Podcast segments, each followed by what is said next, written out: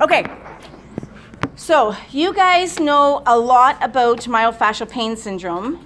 I was just saying that to somebody else. You may not know you do, but you know a lot about it. So, have you guys learned trigger points? Yep. See, you know all kinds about myofascial pain syndrome. So, myofascial pain syndrome is exactly that. So, it's a trigger point found in a muscle that causes pain.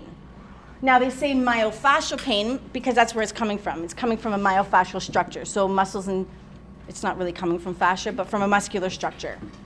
The pain syndrome, the syndrome just means there's no true um, pathology, meaning if you did an ultrasound, an x ray, an MRI, a CT scan, there would be no signs, right? There's nothing actually wrong. So when you hear the word syndrome, it means there's actually new, no diagnostic pathology going on. Like irritable bowel syndrome, you guys learned last semester, right? All your tests come back negative, which is why they don't know how to diagnose it unless it's based on symptomology. So here, this is exactly the same. You do not have any true pathology going on, but you have pain. So, what do you guys know about trigger points? So there's a very specific referral pattern, right? Everybody kind of has a similar, and I'm going to say most people have a similar referral pattern because not everybody falls in that typical. But Travell and Simons is that kind of our Bible for trigger point referral patterns. So anything else we know about trigger points? Autonomic response.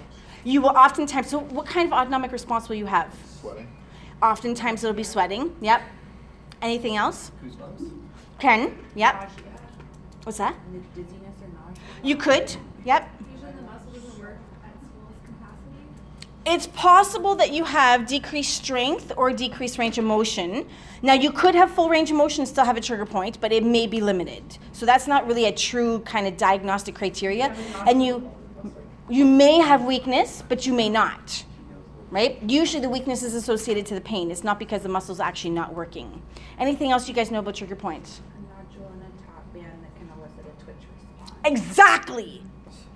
A taut band in muscle that you can palpate and you notice a, tr- a twitch response. And the twitch response is usually fairly close to the taut band.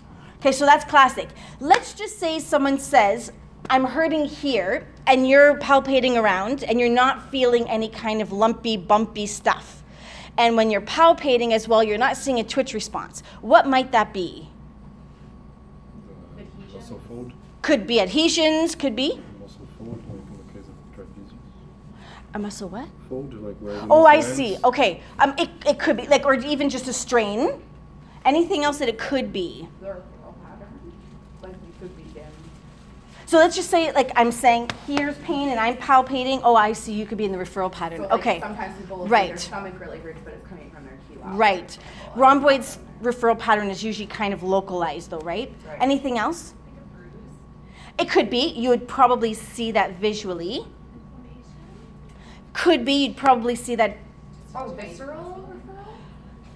It could be a visceral referral for sure. Um, it could just be a tight muscle that's hypertonic without actually being a true trigger point. Is there anything else you guys can think of? So let's say it's not a trigger point. What's one of your other differential diagnoses? What's another thing you might think of clinically if someone talks about lots of tender spots in their body? like a systemic issue. Could be maybe like a thyroid issue because that oftentimes can cause MSK issues. Anything else you might be thinking about? Like, you know, there's like 15 points that are super tender, but no nodules. Yeah. Okay, so when we talk about tender points or painful points, if there's no top end and there's no twitch response, one of the first things you do think about is going to be fibromyalgia. So then you go and palpate those 17 or 19 tender points to see if you've got at least 11. Because 11 out of the 19 is basically how they diagnose it, right? Along with poor sleep. Yeah. Um, I think we learned in class that that doesn't get done anymore. Yeah, Ian's And American also, still do. Depression also cause more of that? Someone's really depressed. Psychosomatic stuff, for sure. Anxiety and depression can absolutely cause psycholo- or physical issues, um, but you won't necessarily have. With fibromyalgia, it's still taken into consideration the tender points. It's not the only thing that's looked at anymore Before it used to be if you had 11 out of the 19, that's it, you were diagnosed with it. But now they also look at, they'll usually do a sleep study, they look at your sleep patterns, they look at psychological aspects, and they'll usually do psycholo- psychological testing. So you're right, that's not the only thing they look at. It's now one of a group of things that they look at. Okay, so what are some trigger points? What are some common trigger points you guys think you're going to be dealing with? Okay, so what's it refer to? What's the referral? Yeah, so so when people talk about headaches in the temples, when people talk about headaches, you want to ask. Okay, you could ask if it's bilateral, but where do you have your headache? Because if my headache's here, what are you thinking? Splenius capitis. If my headache is behind the eye, what am I thinking? Uh, suboccipitals are here or here, behind the eyes. What are you thinking? Temporalis? Temporalis is a little bit more around the temples, so you're usually thinking splenius cervicis. If you're thinking in the temples, you're oftentimes thinking upper traps, or you can think temporalis, right? So it's really important to know your referral patterns, especially when it comes to people having headaches, because they say 90% of headaches come from the neck, whether it's myofascial or whether it's joint related. So it's really important to know those referral patterns. Okay, so we talked a lot about this.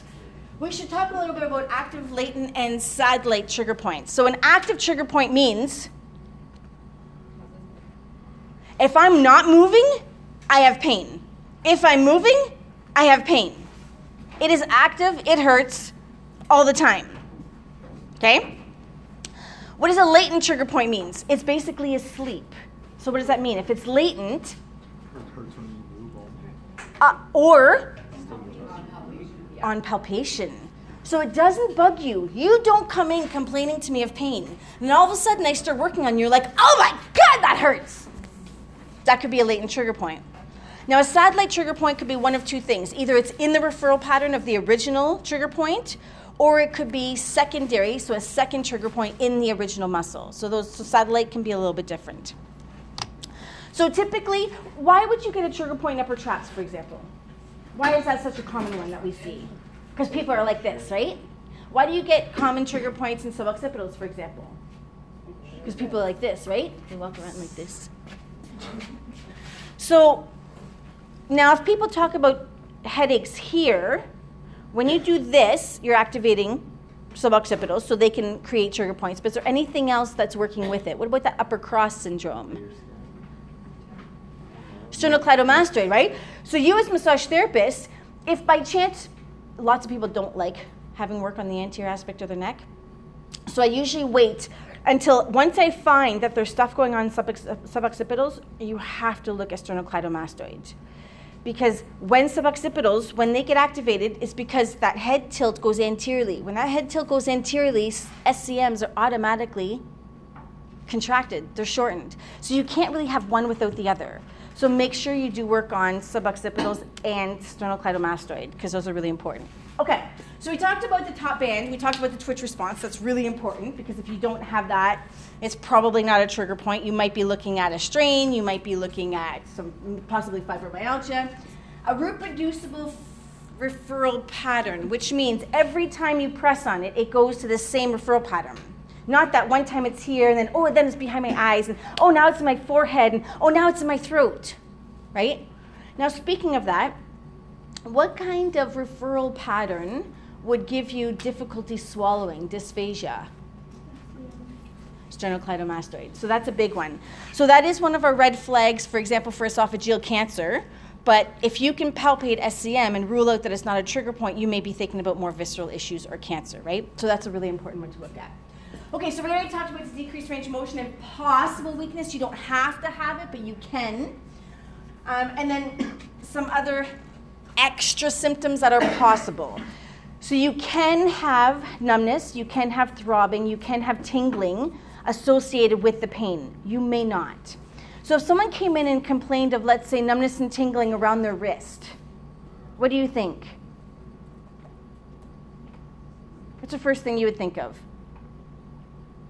Numbness and tingling around the nervous? Yeah. You, when you think numbness and tingling, what's the first thing that's on your list? Okay, so neuro. Does that follow a referral pattern of a peripheral nerve or a nerve root? No. Maybe it's a sclerotomal pattern, but maybe it is. So if it's not following a peripheral nerve or a nerve root, you still need to ru- rule out your neuro, right? But if you've now ruled out your neuro, what other kinds of structures, okay, we talked about trigger points that can cause numbness and tingling. Is there anything else that can cause numbness and tingling? So you ruled out it's not neurological. Blood circulation? Okay, it could be. Um, usually that's a little bit more of a throb and a really vague, dull pain, and then you'll have some cold, right? The hands will be bluer or colder. But it could be. Anything else you're thinking of other than trigger points? Fascial issues. Fascial issues, it distally can cause tingling kind of sensation. So just keep that in mind, right? It's not always black and white, it's not always neural. So if you've ruled out neural, be confident that you've done all the testing and move on to what else it can be, because it may not be neurological. All right, we talked about all that. That's fine. Okay, so what do you guys do for somebody that has a trigger point? Warm, Warm breath, up the tissue. You do what? Warm first. Okay, you warm up the tissue. You're doing lots of petrissages. You've got hyperemia. You could do stripping, or you could do some ischemic compression. Stretch. You could, yeah, definitely, I would agree with stretching it afterwards. I would definitely apply heat prior to. You can apply heat after, but you can also apply cold after. You can apply cold after, especially if you're doing ischemic compressions, because for a lot of people it's tender. What pain level are you going up to when you're doing? Yeah, six, seven, ideally, right? So let's just say if you were thinking about something else other than the things you just listed, is there anything else you guys think that could help? Stretching, so we talked about that. Anything else? Definitely, postural education is going to be really huge because chances are that's probably why you've got a trigger point, unless know, you were the weekend warrior and just did something crazy over the weekend. Anything else? Anything else you guys would want to do as part of your treatment? Yep, you could DDB. Yep. Anything else? Yeah, you could definitely do some fascial techniques for sure. Because if there's trigger points, that means there's some adhesions going on, right? Anything else?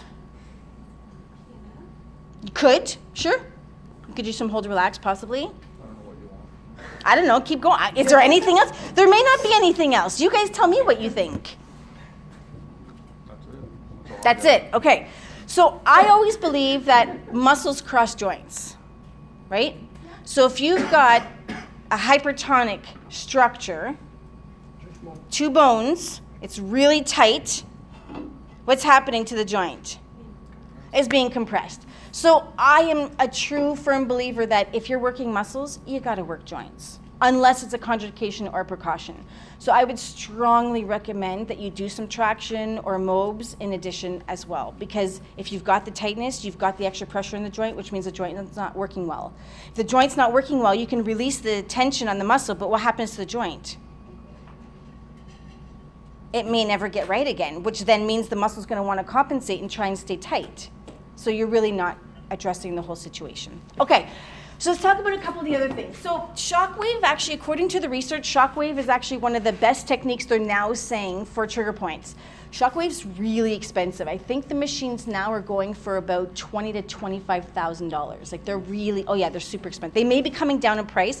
Last time I looked at it, that's how much they were. That was a year and a half ago, but they're really expensive. So it's not very common. Not a lot of clinics have them. There are some clinics around that do have them, but it's not very common like it would be with interferential current or ultrasound and those techniques. Oh yeah, they definitely. Yeah, and there's a couple of clinic chiro clinics around. There's a couple of other physio clinics that have them. There are, there are, they are around. They're just not super common. So if you guys decide to take additional training after this program, and you decide to do acupuncture, for example, so if you take some of the um, acupuncture courses at MAC, for example, they are musculoskeletal acupuncture courses, which essentially is dry needling. So dry needling, just I quickly tell you a little bit about the difference between dry needling and acupuncture. Acupuncture deals with meridians. So the idea is that you're figuring out what meridians are affected, and then you're working with the yin and the yang, so the opposite af- aspect to increase the chi, to increase your energy flow. Whereas dry needling, you're literally going right into the trigger point. Okay, so with dry needling, you can go into the trigger point, leave it for a few minutes, and then take it back out, and you can go back in, leave it for a couple of, or you can take it in, you can stimulate, take it out, put it in, stimulate. There's also a thing called intramuscular stimulation, which there's no research for this because it's a really new technique, but it's basically where you thread the trigger point. So you take the needle, you go in, and then you go in and out, in and out, in and out, and you just keep going at it. I feel like that would cause like a lot of scar tissue. It does, the needles are tiny, so the amount of damage it's causing is so microscopic that it doesn't end up causing scar tissue. But it is very painful. So, um, if your pa- patient doesn't have really good pain tolerance, I don't suggest doing the IMS, doing the intramuscular stimulation. But dry needling is actually really, really great. If anybody wants to do the acupuncture as well with it, that would be really helpful. Local anesthetics, what kind of things could we use? Because ice, perfect. Anything else? Okay, d- well, DDB, yeah. Yeah, your vibrations. Can you guys use different types of creams that have different things in it, for example? Like peppermints and things like that, as long as nobody has any major sensitivity to scents. So some of those things can be analgesics as well. So you can add some of those things either as in your lotion, or you can actually just use rubs that are already created, like A535, for example. And muscle relaxants would not be something we would prescribe, but you could recommend that they go back to their GP. If you've treated it a few times and it hasn't gotten better, they can go back to their MD and request that, because that usually will also help. Okay, so we talked a little bit about hypothyroidism. So if someone comes in with a lot of aches and pains, and it's kind of in, let's say, four, five, six different areas, and you're not having an effect on it, think of things that are systemic. Either go back to your treatment plan and figure out is your clinical impression correct? Was your assessment correct? But if it was, then really start thinking about systemic issues because thyroids are actually very common. I don't, for those, you guys are all in clinic now. So how many people have treated people with on meds? Thyroxin, yeah. It's super common. So you will probably have, you will have these patients in clinic. And chances are they may not be diagnosed yet. So if you're noticing that they're really fatigued, they're not feeling well, and they've got mass amounts of area, meaning four or five different areas that are really tender, and your treatments aren't having a huge effect. They might feel better for a day or two, but it's not lasting and it doesn't keep getting better and better and better. You might want to refer out to get their T3 and T4 assessed. So that's important. Okay, so these are just pictures of trigger points, which you guys know all about it. So, you guys know all about it. Trigger points are caused by muscle injury. Muscles can be injured suddenly in accidents, or damage can occur slowly due to repeated movements or poor posture. A muscle is composed of tiny fibers, which contract and relax in response to messages from the brain. When muscle fibers become injured or overstimulated, they cannot relax and form contraction knots. A trigger point consists of many contraction knots, where individual muscle fibers contract and cannot relax. Fibers, extending from the trigger point to the muscle attachments shorten and form a tight band. The persistent contraction of muscle fibers compresses blood vessels and decreases their blood supply, leading to oxygen starvation and the accumulation of waste products. This irritates nerves and causes pain. Activated pain receptors generate specific referred pain patterns, depending on nerve passage and muscle anatomy.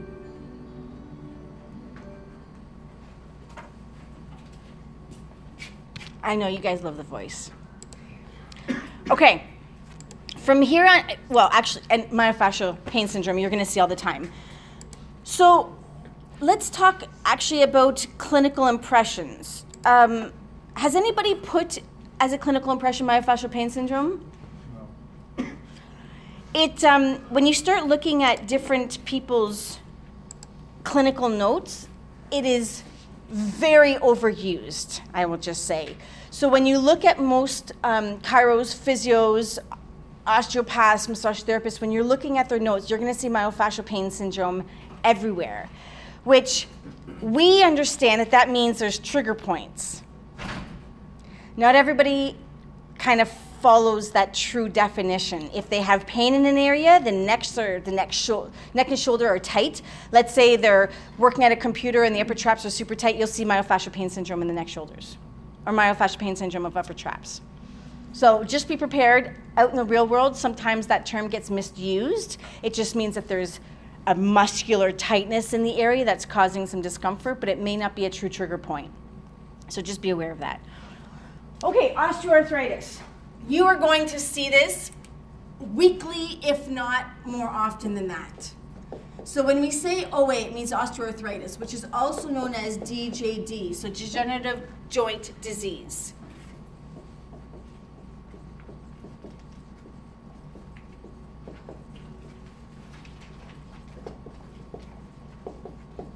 So, right after this, we're going to learn DDD.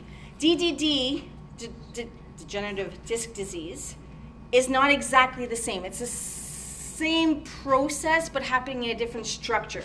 So, osteoarthritis. Osteo always means bone, arthro always means joint, and inflammation is the itis.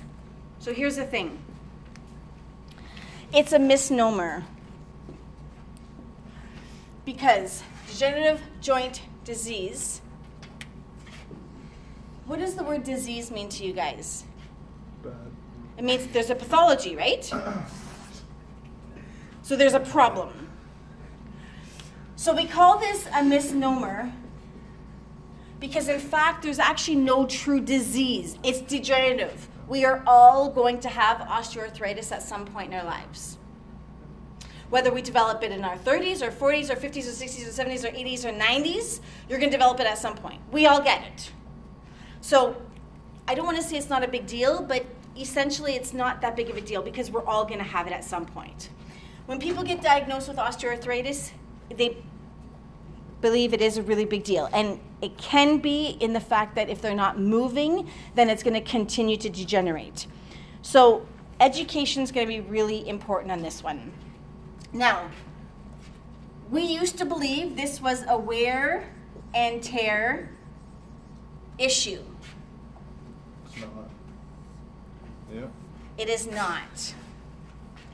There's two types of osteoarthritis. There's a primary osteoarthritis, which basically means the articular cartilage degrades because there is some defect in the cartilage. But the defect is mild, and it takes years and years and years and years for that defect to become a major issue. So it could be in your 30s, your 40s, your 50s before you start to see this. But at some point, there was a defect in the articular cartilage. So that's primary. Primary already always means it's not caused by something else. It's just it happens on its own, right? And then there's secondary OA, osteoarthritis. So can you think of who would have secondary osteoarthritis? Yeah. Um, not necessarily. I mean, because of the older age, possibly, but not because of the osteoporosis, not because of the disease. It would probably happen together. Carpenters or the people that are like having injuries to the actual, like they're on the joints all the time, injuring them, not the bone themselves. Maybe like basketball players, people that had surgeries or like. Okay. trauma. What did you guys learn about Raynaud's? What was it? Shoulders. What was what was a secondary Raynaud's? There was primary Raynaud's, which it's just a neurovascular issue, right? We don't really know why you have it, right? And then there's the syndrome. So you have the phenomenon, which is primary, then you have the syndrome, which is secondary. So, what what was the cause of the secondary? So anytime we say secondary, it always means it's after another disease. Always, always, always. So if I say there's secondary OA, that means osteoarthritis, degeneration of that joint occurred because of another disease. So can you think of another disease that might put excessive stress on a joint? My mom has it from getting Lyme disease. She was like bedridden. Okay. Yes. So lack of mobility for a prolonged period of time would definitely do it. What about if anybody has any fusions? What if. I have a Oh, okay, well, scoliosis is another one, but let's give me a second to talk about fusions for a second. So I've got a patient that has low back from L2 to L5 fused, been fused since she was a teenager. So now she's in her, she just turned 40. So what's going on with L5S1, which is not fused, and what's going on with L1L2, which is not fused?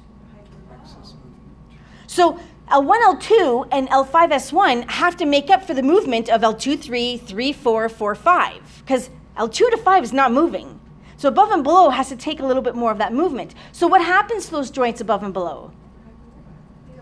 Well, they move a little bit more, they take a little bit more of the pressure, so they degenerate a little bit quicker. So that would be a secondary osteoarthritis because it's caused by different disease. If she hadn't had the spinal fusion, would she have that OA at 40? Probably not. So we're going to talk about some other arthritides, for example, today. So we're going to talk about rheumatoid arthritis. So rheumatoid arthritis likes to affect hands and, and feet. So let's just say that my feet, let's just say I have rheumatoid arthritis, and my feet look like this. Okay? And my knees are also affected. So I've got my joints being destroyed at the knees, and my joints being destroyed at the feet, and my feet look like this. How am I going to walk? Am I going to walk normal? How much am I going to have different pressures in my hips, in my low back, in my SI joints? So, what's going to happen in my hips, my SI, my lumbar spine? It's going to generate faster. So, is that a secondary osteoarthritis?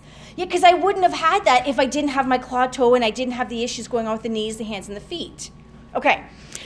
So, we really need to know our primary, hint, hint, our primary and secondary OA. Okay, so secondary is always caused by a secondary issue, a different disease. So, this is usually a disease of older individuals because the more you use the joints, the more likely you are to damage the articular cartilage, the more likely you are to degrade the articular cartilage. However, they've noticed that in men, this can happen as early as your 30s, 40s, and 50s, depending on how aggressive you've been on your joints. In women, it is more common to happen after postmenopause. So, in est- the estrogen, the increased estrogen before menopause actually protects our connective tissues. And hyaline cartilage or articular cartilage is connective tissue. So, in fact, most women don't develop OA, primary OA, until after menopause, whereas men can de- develop it before. Okay, so that's important to know. But yeah, it is something that you'll typically see in your 50s, 60s, and 70s more commonly. But you could see it as early as your 30s. You could see it as early as your 40s. Okay. Um, yeah, smoking's basically a cause for everything.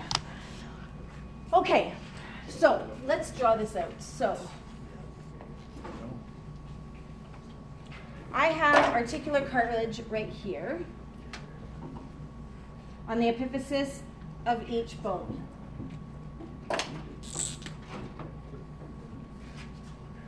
What happens if my articular cartilage starts to get degraded? Bone on bone. Okay, so if this starts to degrade, you now start to decrease the space between these bones. Does everybody agree with that? Yeah. So that articular cartilage, let's just say it's going to be as thick as my baby finger, which it's not, but you have that much space that's now starting to thin and wear away. So now those epiphyses are going to be a lot closer. If they're going to be a lot closer, what's going to happen to the synovial fluid in the joint? Oh, eventually, but it's going to become compressed. So when it's compressed, is it going to be able to move fluidly to bathe the joint, nourish everything? No. So which is now going to create even more degeneration. And then eventually the the joint's going to say, "Oh my god. This isn't normal." And I'm squeezing here and I'm putting pressure on the ends of the bone. So what do I want to do as bone? What is Wolff's law? I lay down bone. So what ends up happening is now because there's additional pressure in this joint, I want to start to lay down bone on the ends ends of the epiphyses. Okay? It looks like teeth. We call these osteophytes. If you see osteophytes on an x-ray, it is osteoarthritis, period. Okay? So you can have osteophytes growing on either end. And they, like I said, they basically look like teeth. Eventually, and we're talking about like takes 20, 30, 40 years. Eventually, what can happen is these osteophytes can continue to grow as the pressure increases. Because as the joint continues to degenerate, there's going to be more pressure, so it's going to try and stabilize it. And eventually, what will happen? It's going to fuse. What's the word we use for fusion?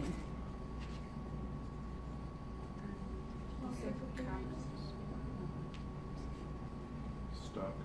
ankylosing or ankylosis. Ankylosing means fusion. So that would be a long-term sequela of osteoarthritis. Okay? You will definitely see osteophytes on an x-ray. It is really easy to see. Pretty sure. So, Didn't you draw them for us like an assessment last semester? like, Yeah. On the, on the vertebrae though? yeah, yeah, yeah. Like, We're getting to that. Next one. Oh, sorry, Next sorry. one. We're going to get to that. But yes. can't remember what it's called. Yes. So, when we look at the x-ray here, can you guys see a nice, clear, crisp gray line? Okay, these are good joints. Those are really, that's not too bad. Nice and crisp, nice and crisp, nice and crisp. What is going on here? Not good. Not good. The ends of the bone are sclerotic. They're very white. So you should see an epiphysis and then a gray line because it's a joint, and then an epiphysis again, which would be white. But here, I'm not seeing, I'm seeing a little bit of a joint line here, but here it's messy. What's going on here? Look at that little tooth right there. That's a, that's a really good one. A little tooth right here. A little tooth forming right here. So, this is a really good example. Where most commonly do you think osteoarthritis will affect? It likes the small joints in the hands and feet for sure, but it also likes weight bearing joints. So you can find it in the spine, you can find it in the SI, hips, knees are big ones. You can have it in the shoulders, it's not super common. It would have to be from repetitive stress if you had it in the shoulders. So if you were like a javelin thrower or a shot putter or a volleyball player. But typically it likes the small joints of the hands and feet, knees, ankles, hips, and then primarily low back. Now, there is one specific area in the cervical spine it really likes. Do you guys know what that is? It is. Why? There's a motive. It's true. So, if you were to have degenerative joint disease in the cervical spine, it would be at C5, C6. So true. Otherwise, it likes the pips and dips. Now, this is another hint, hint, really important thing. So, the dips here are affected, and you can see it through the x rays. When the dips are affected, okay, the inflammation that's going on here, the itis that's going on, is that all the soft tissues underneath are going to become inflamed as the joint's degenerating, okay? So, what will it look like around this area?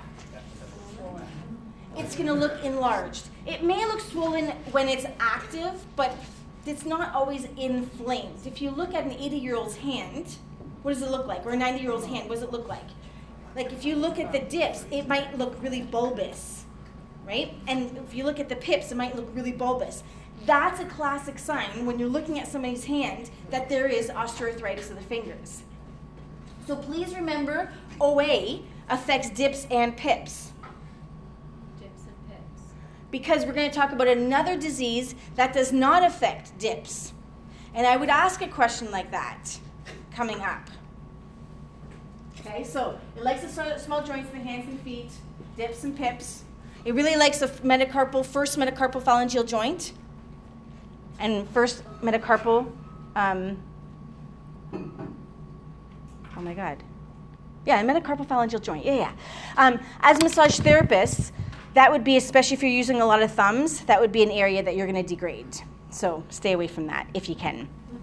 Okay, yes. People with the, that, that wear their bracelets, does that actually help? Like on braces bracelets? Or the metal ones? Yeah. I feel like we said it. My it uncle didn't help, swears So- because then the muscles involved, the muscles you need to stabilize aren't worked at all, so. Okay, so how, how do I feel about it? She does. How do you, what do you think is the most important thing in someone that's degenerating a joint? So So already you know that there's a lot of pressure with the synovium and it's not bathing the joint properly. You already know that they're probably not moving because they're in pain. So you've got these osteophytes that are forming and you've got contractures that are happening, which are causing more pressure, which is going to cause more degeneration, which is going to cause bigger osteophytes, and it becomes a vicious circle. How do you get this joint nourished? How do you get less pressure? The most important thing we are going to learn today is that we need to get people to move.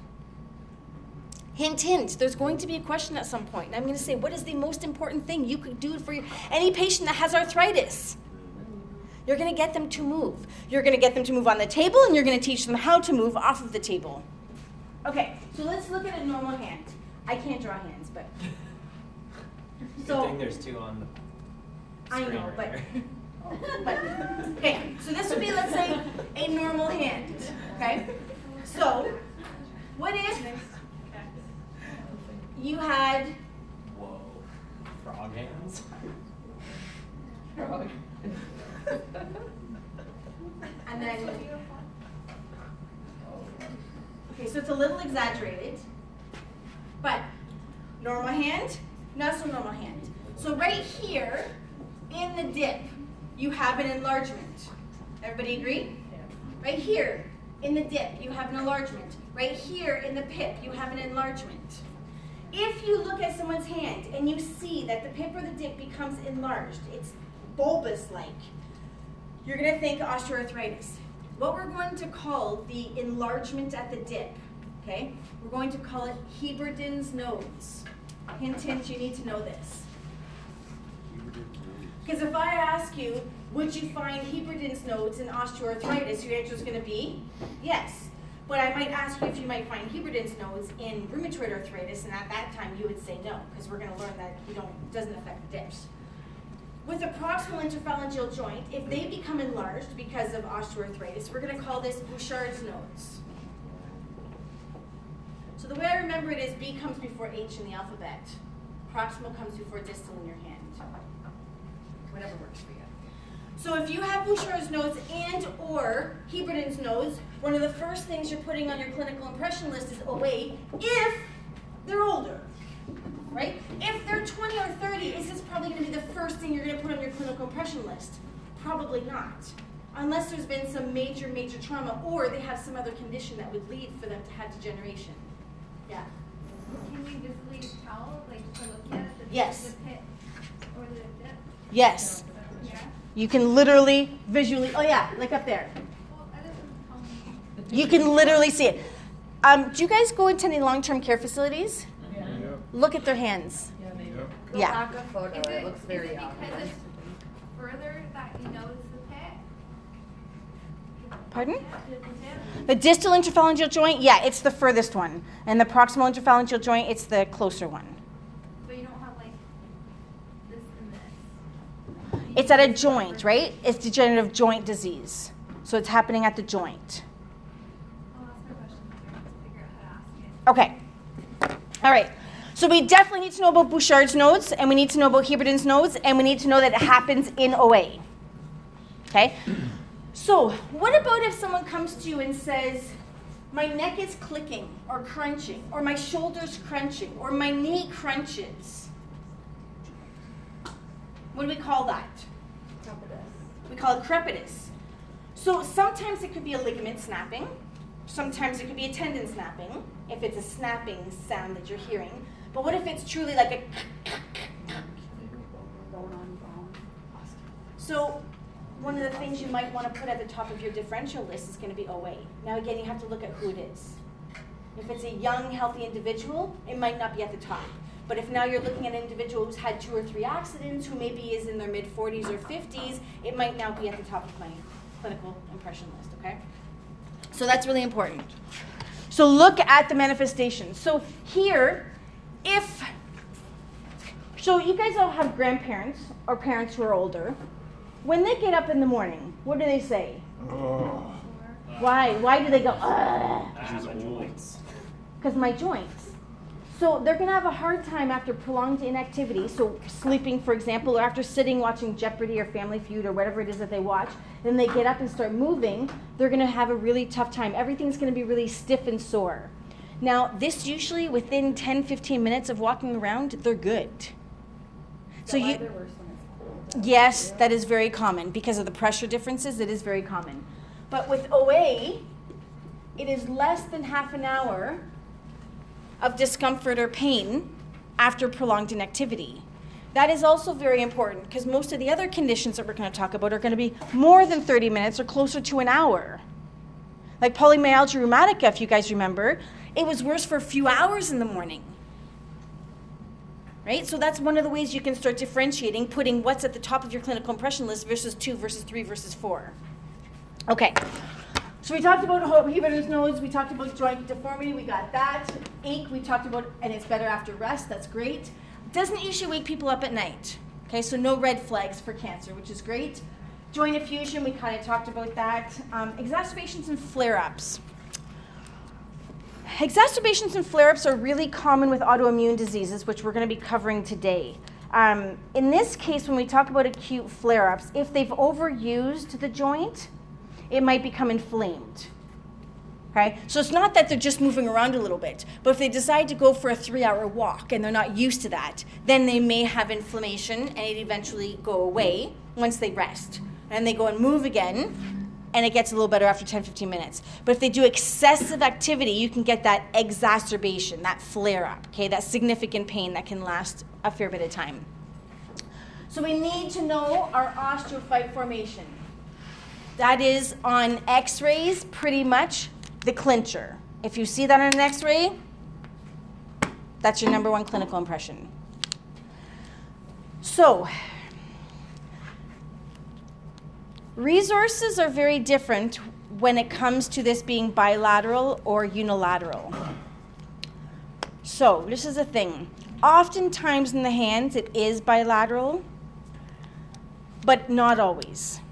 So, for example, in the knee, you'll see that usually someone will talk about a knee having to have a full knee replacement. Usually, the reason there's a full knee replacement required is because the articular cartilage is destroyed. So, what's the number one cause for full knee replacement? Osteoarthritis. What's the number one cause for a hip replacement? Osteoarthritis. So, it can oftentimes be bilateral, but it can be years after. So, if I were to say that my knee's degenerating and I'm now kind of bone on bone and I get a full knee replacement, during that three, six months, a year process when I'm rehabbing, how much pressure am I putting on my good knee? So it's not very, it's not uncommon that within a few years, that now you've got significant OA being developed in the good joints. So when we talk about it being unilateral or bilateral, oftentimes it's because of compensation. But in the hands and the feet, the small joints, the hands and feet, it usually is bilateral. So that one is not exactly a clincher. So osteophytes in the spine, we're going to call these. So right here, these are going to be your osteophytes. Is that normal? So this is what the the end, the anterior aspect of your vertebral body should look like. And then now you've got this. Normal? If it looks tooth-like, it's probably a osteophyte. And if it's an osteophyte, what do you call this? Osteoarthritis. Okay, or degenerative joint disease. Either one is totally fine. Now, what's happening here? Is that, do you think that's a normal disc? So, when my joints in the spine start to degenerate and I start to see the end plates having more pressure on them and developing osteophytes, it's probably because my discs have narrowed and lost fluid. So my nucleus pulposus is supposed to be nice and jelly-like. What happens when I'm older and I have less water content? Everything hardens. If everything hardens and now it also narrows because that disc is degenerating, will I cause more pressure on the epiphysis? Yep. Yes. So you'll end up with osteoarthritis. In the spine, we would actually call this degenerative disc disease. Degenerative disc disease can lead to degenerative joint disease. Does that make sense? Because the disc is basically like your synovial fluid. It's basically creating that space between the two epiphyses.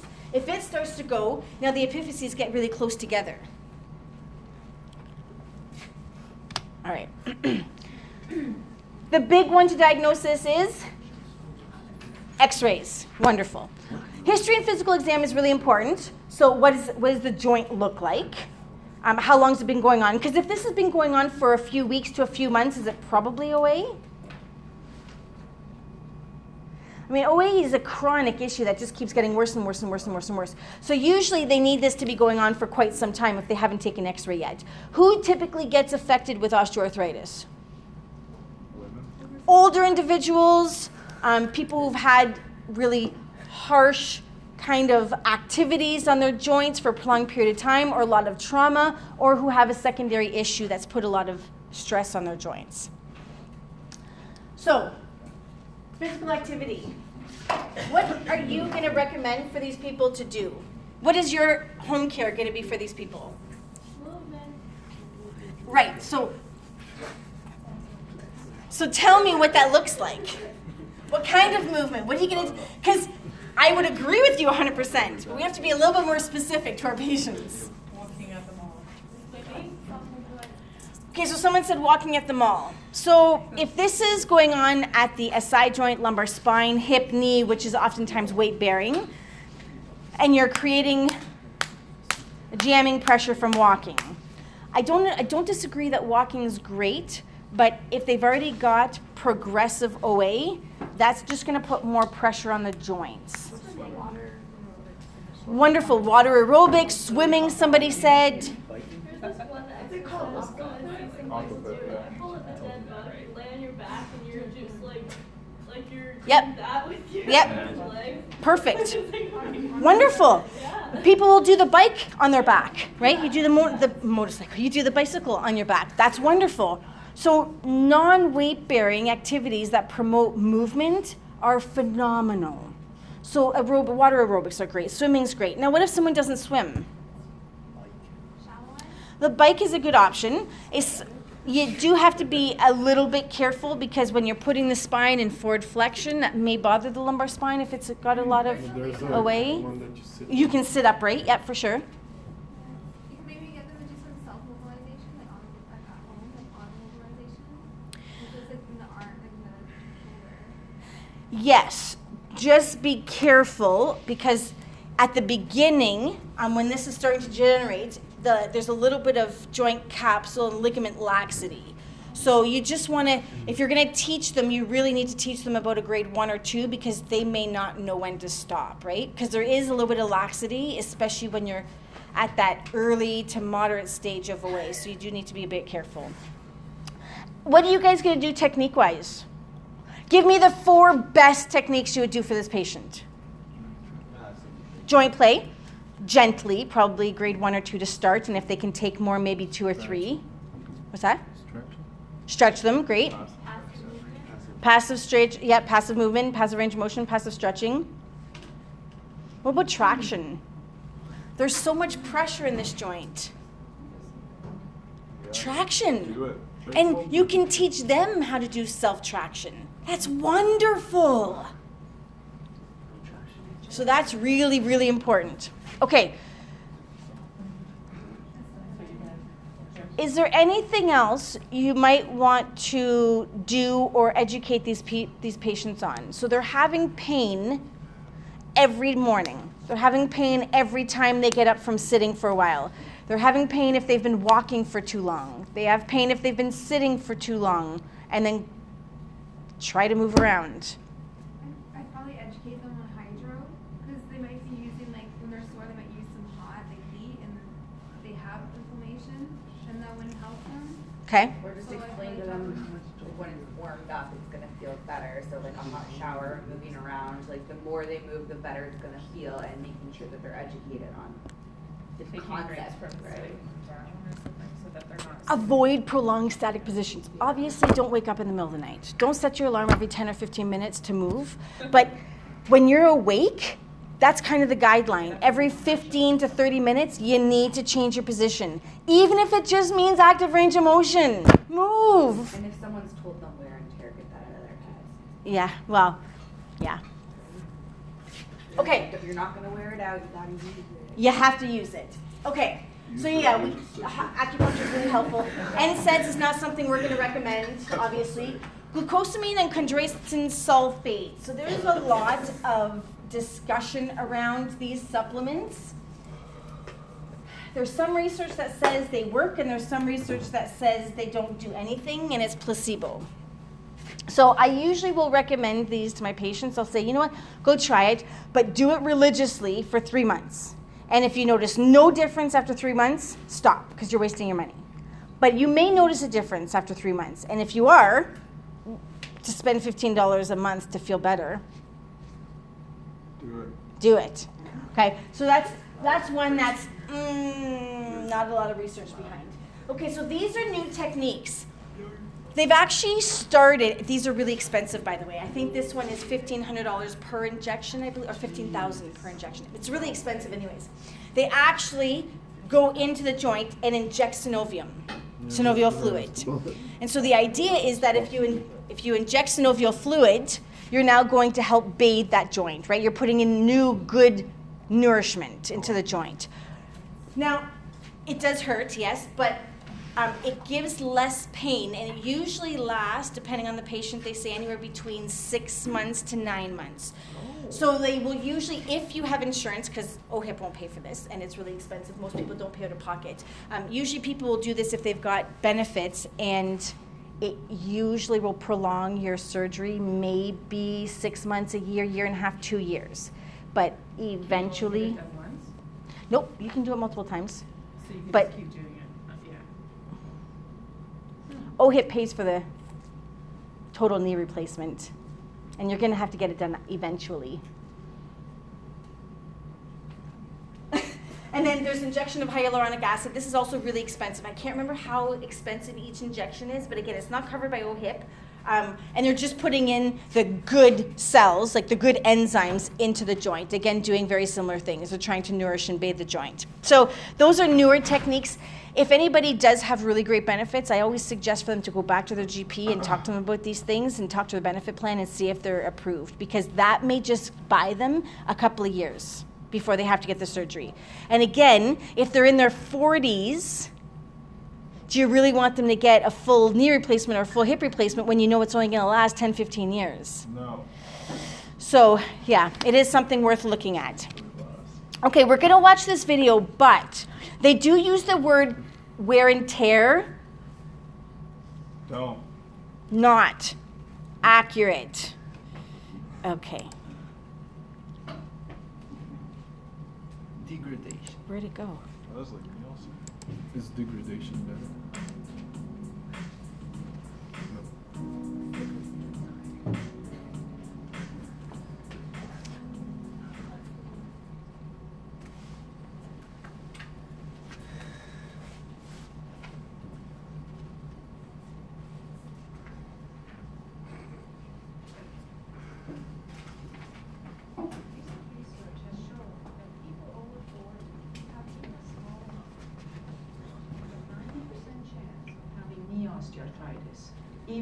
X-rays are normal. The addition of three knee exam tests can add to this information to determine who suffers from osteoarthritis. With this, we can now diagnose osteoarthritis years earlier than usual. My next patient has apparently been suffering from knee pain, and based on the result of a few questions and three quick knee exam tests, we can determine the condition of the joint. Hello, Leslie, I'm Dr. Savea. It's nice to meet you. Thank you, the same to you, Doctor. Have a seat. This guy sounds cool. All right, I understand you're having some trouble with your knee. What seems to be the problem? Well, I uh, have no idea, it's just that I have this aching in my knee and it won't go away. Okay, can you show me where it hurts exactly? Right down the center here, over the kneecap, and down, going down the side. Okay, and how long have you had this pain? Well, it's not really a pain, like, more like a discomfort.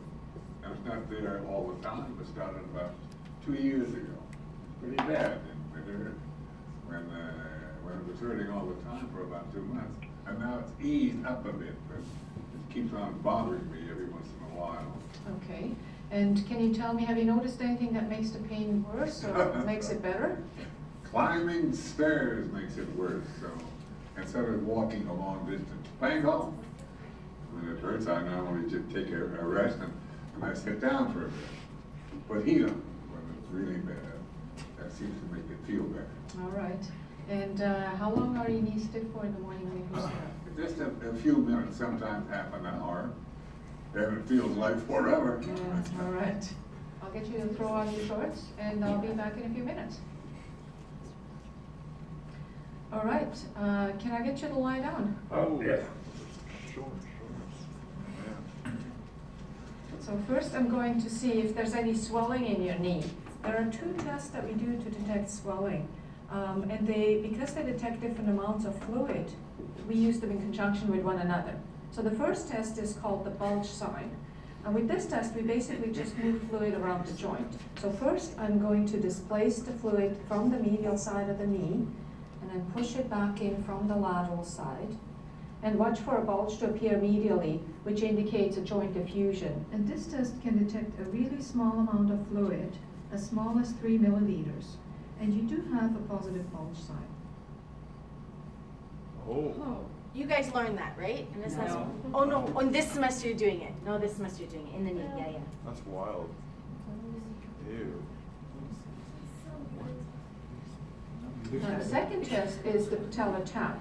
This test detects a larger amount of joint swelling. With this test, I push the fluid from the suprapatellar pouch into the knee, and then I gently push down on the patella to feel for a patellar tap, which is the tapping sensation that occurs when the patella hits the femur underneath. Your patellar tap is negative, but you do have a bit of swelling in your knee based on a positive bulge sign. So next, the next test I'm gonna do is look for a flexion contracture, or how well your knee straightens out. So let me just scoot down here. Uh, with this, I'm just gonna straighten out your knee, and I'm looking whether it straightens out completely.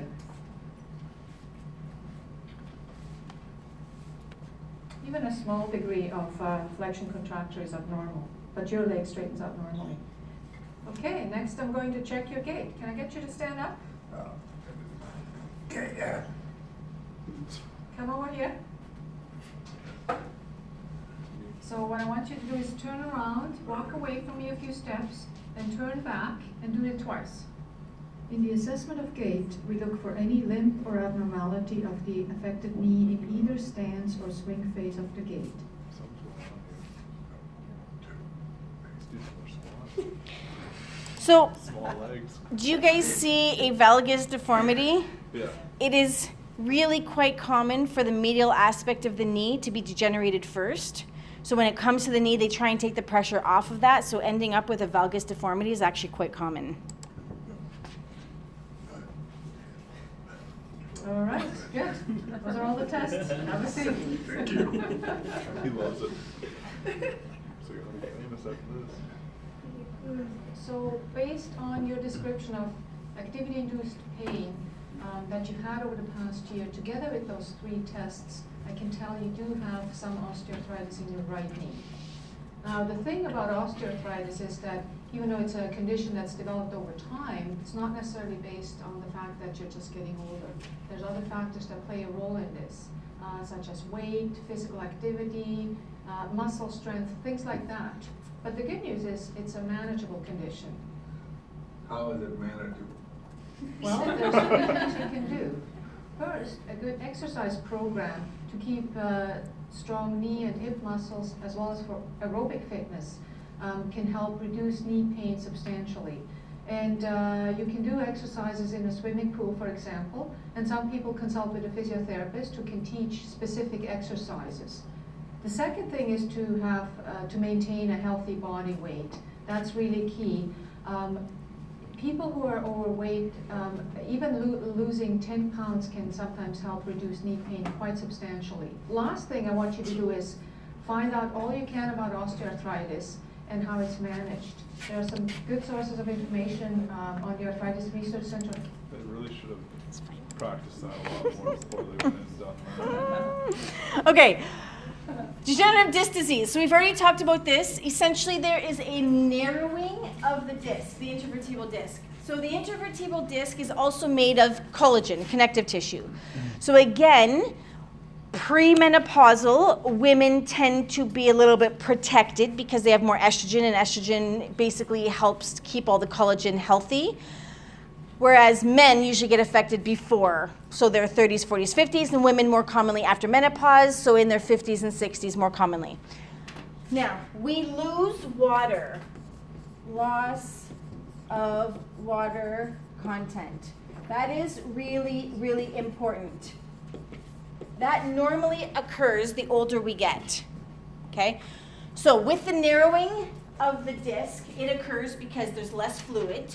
So now you've got a little bit more of fibrotic tissue going on the disc, which also means it's less flexible. If it's less flexible, now the epiphysis of the vertebral bodies are going to take more of the pressure. When they take more pressure and there's less space between them, there's now going to be additional load, and now they want to create what do we call those? Osteophytes. So the degeneration of the disc, degenerative disc disease, will lead to degeneration of this whole entire joint, which will lead to degenerative joint disease. Okay? So when we say DDD, it's only in the spine because you only have intervertebral discs in the spine. All right, so very similar to degenerative joint disease, but it only occurs in the spine. So it can be asymptomatic, meaning you may not have any pain. So if people go in and get x-rays of the low back for some reason, let's just say, I don't know, they were in a car accident and their low back is hurting. So they go in and they get x-rays and all of a sudden the doctor says, "Oh, you have degenerative disc disease." Well, is it caused from the accident? No. You can't say 100% no, but chances are this is a degenerative disease. Now, if they have a lawyer, the lawyer is going to try and say that that trauma started that process. But typically, this degeneration is occurring as we get older. So, with this single trauma, it may start the process, but it's typically not going to cause DDD if the trauma just occurred a couple of weeks ago, right? So you may have no pain and have degenerative disc disease. You may have no pain and have degenerative joint disease because it may be mild and it may not be bothering you yet. But if it starts to bother you, what are you going to complain of? Like a dull, achy pain. It's not typically sharp. There's no inflammation truly. It's just that there's more pressure and the discs are narrowed. So achy, dull pain. And it's going to be intermittent. Usually with activity it gets worse, or prolonged inactivity, it also gets worse. So they're usually going to have a hard time in the mornings. Again, same thing as degenerative disc disease. So these really do go hand in hand. Okay, um, let's talk a little bit about intervertebral disc stenosis. Neuroforaminal stenosis and central stenosis. So if this was my spine, and I'm supposed to have a nice healthy disc between here. Wow, that's nice. Okay, so let's just say now that this disc is half the distance. There's going to be some instability in that joint. So the joint is going to, the epiphyses are going to create little osteophytes to try and stabilize that joint. So, where was I going with this? Oh, yeah, the holes. So we have holes, well, We'll just put the holes here. Intervertebral foramens. What goes through intervertebral foramens? Nerve roots. So if I'm supposed to have this healthy space between two vertebrae and now all of a sudden I have a narrow disc, could I possibly, so this disc, this bone could come down here, could that start to compress the intervertebral foramen? So, is it possible that degenerative disc disease can lead to a radiculopathy? Definitely. Yes. So, degenerative disc disease will typically lead to degenerative joint disease or osteoarthritis, which, if it gets bad enough, if it gets moderate to severe, can now start to affect the intervertebral foramen. So, you can get intervertebral stenosis, which would lead to radiculopathy. So, if you have someone that has numbness and tingling going down the legs or weakness going down the legs, don't rule this out, especially if there's been significant trauma in the back or if they are older, right? Get the x ray because it'll usually show you if that's what's going on. What are you doing for these people? Are you doing the exact same thing for degenerative disc disease that you would do for degenerative joint disease? Yes. I'm going with no. I'm saying it. No, move! You need to move! Because if you don't move, what happens to this disc? Uh, yeah, don't? So. You just keep getting more water out of it, and it's just gonna keep getting smushed. And if it keeps getting smushed, you're just gonna create more and more and more osteophytes, which is just gonna make this all worse. You get this to move, you rebalance hopefully the structures, and you create less stress with the muscles that cross the joint. You hopefully take some pressure off of here, and hopefully the osteophytes won't continue to grow. That's why distraction would be, Traction would be wonderful. and the distraction test would be positive because traction would be wonderful. It would be wonderful. Yeah.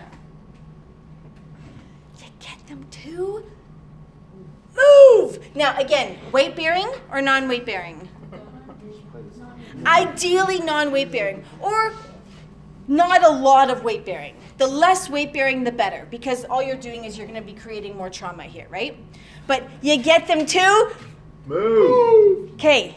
So don't forget that. It's really important. Hey, All right. So yeah, I mean, weight loss. They said it in the video. It's going to be really important as well because the less pressure you have on the joint, the less likely it is to degenerate. Right? You take a little bit of weight off. That is obviously very helpful.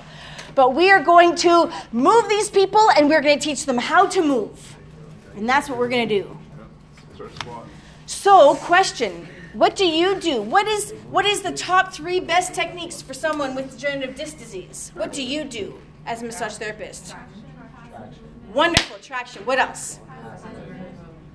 Okay, you can do some passive range of motion. How do you do passive range of motion in the spine? It's essentially joint play. So you're doing joint play for sure, and you're going to do your mobilizations. Anything else? How are the muscles going to feel? Directors would be high hypertonic. The erectors are going to be super tight, and if you can release some of those, would it maybe take away some of the pressure from here and Yep. limit that vicious circle? Yep.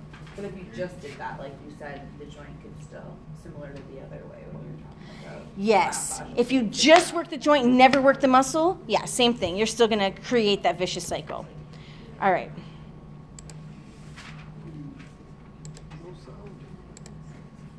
Oh, It has the wear and tear of intervertebral discs that act as cushions for the spine. This wear and tear may result from normal aging or may be due to long-standing trauma.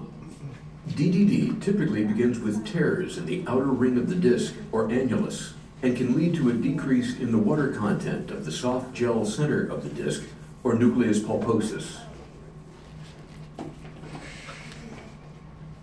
Disc degeneration can lead to disc bulging, development of bone spurs or osteophytes, and loss of disc space height and or alignment.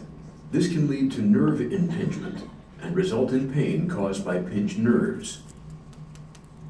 With advanced DDD, the loss of disc height can lead to segmental instability, resulting in degenerative spondylolisthesis, or asymmetric disc height loss, resulting in degenerative scoliosis.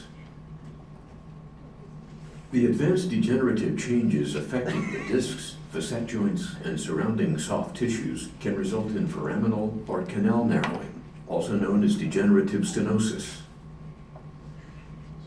Symptoms of DDD may include pain at the site of the injury, pain, numbness, or tingling in the legs, strong pain that tends to come and go, pain that worsens when bending, twisting, and or sitting.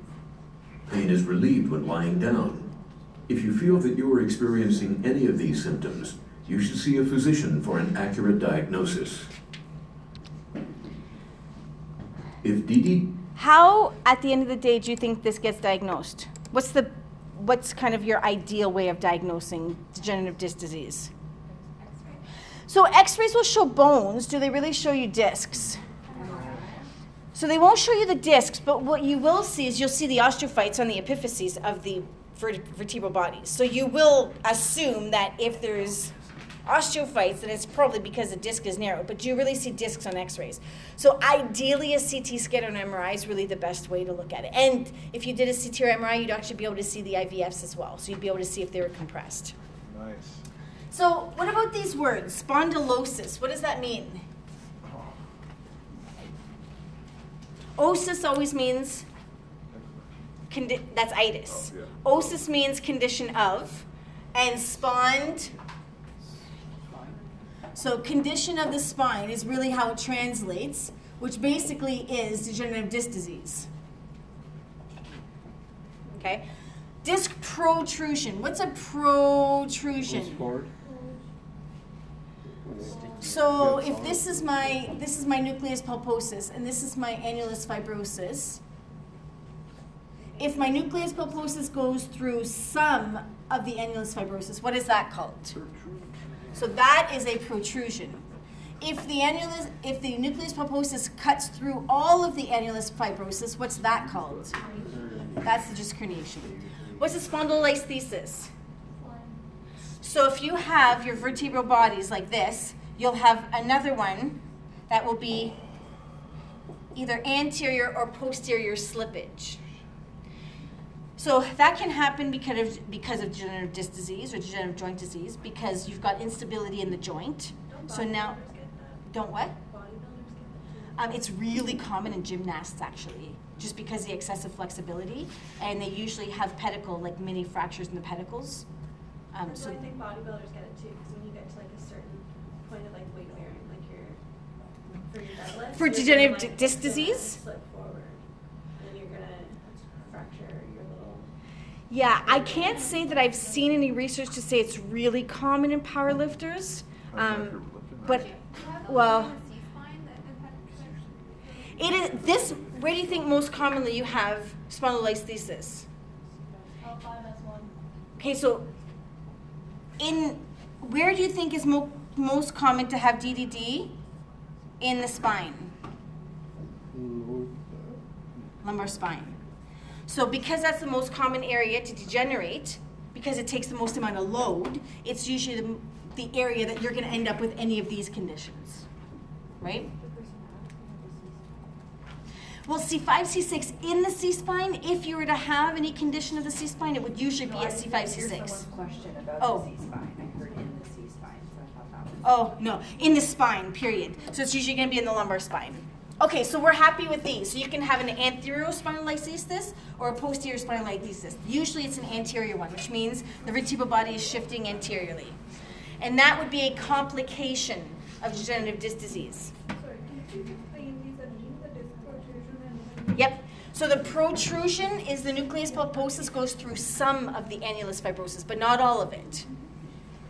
And then the disc herniation is the nucleus pulposus actually herniates or actually tears through all of the annulus fibrosis.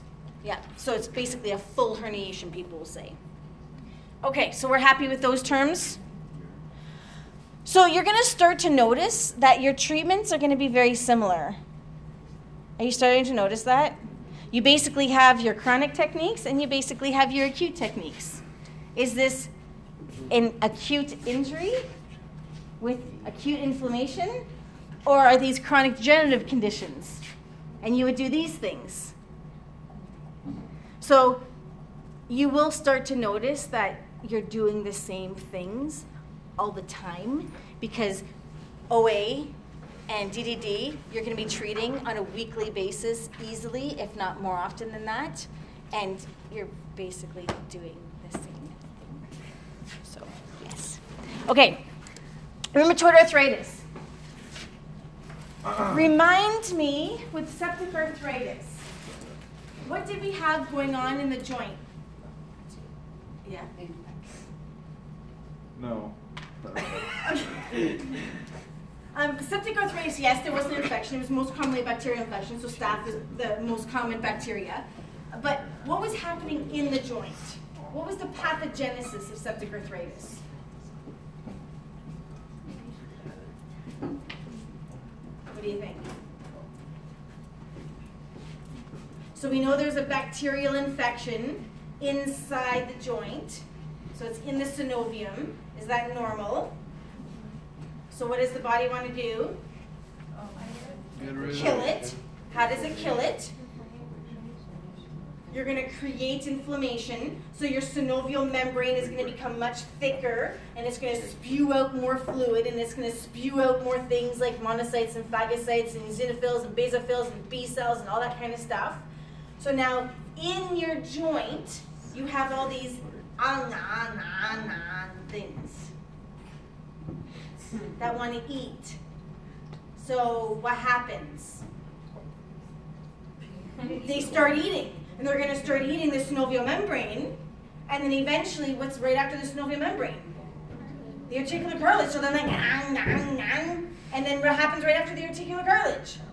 And this bone, it's the epiphysis. Nang, nang, nang, right. Okay. Eat everything. So, which we said one of the complications of septic arthritis is that that joint could end up being destroyed, which would require fusion, right? Okay, so now, what was the term we used when we said that synovial membrane became really inflamed and it was spewing out all this extra fluid and all these other enzymes? What was that term we used for that synovial fluid becoming really thick? Pannus.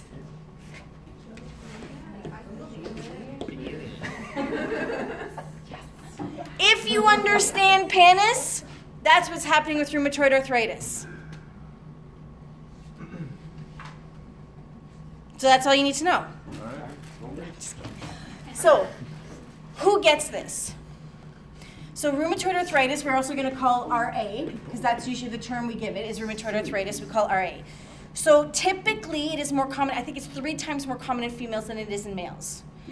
Um, it doesn't mean it can't affect males. My dad has RA, so it can affect males, but it is much more common in females. Typically, it's around that like 30, 40, 50 year old is usually when it gets diagnosed. Now, I think my dad was 24 when he got diagnosed, so it's a little bit young, but typically it's within that 30 to 60 range and it's more common in females. Now, this is an autoimmune disease. So, I put in the notes because you guys told me you hadn't learned it. I put in the four types of hypersensitivities. So, this is a type 3 hypersensitivity. This is your normal, like, you know, I have a peanut allergy, I have latex allergy, is your number one. Okay? So, type 3, what?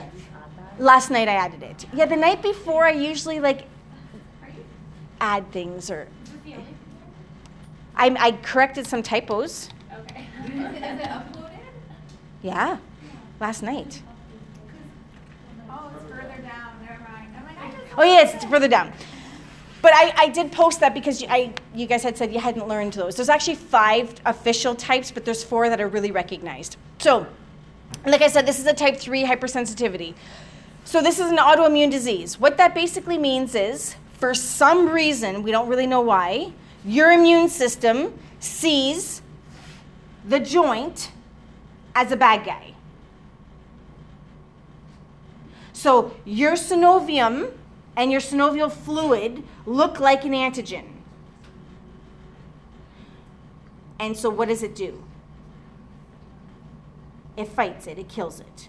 So it's going to mount an inflammatory response against the synovium and the synovial membrane, and it starts to destroy it.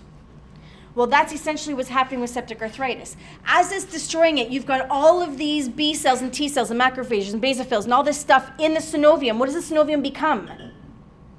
Thick.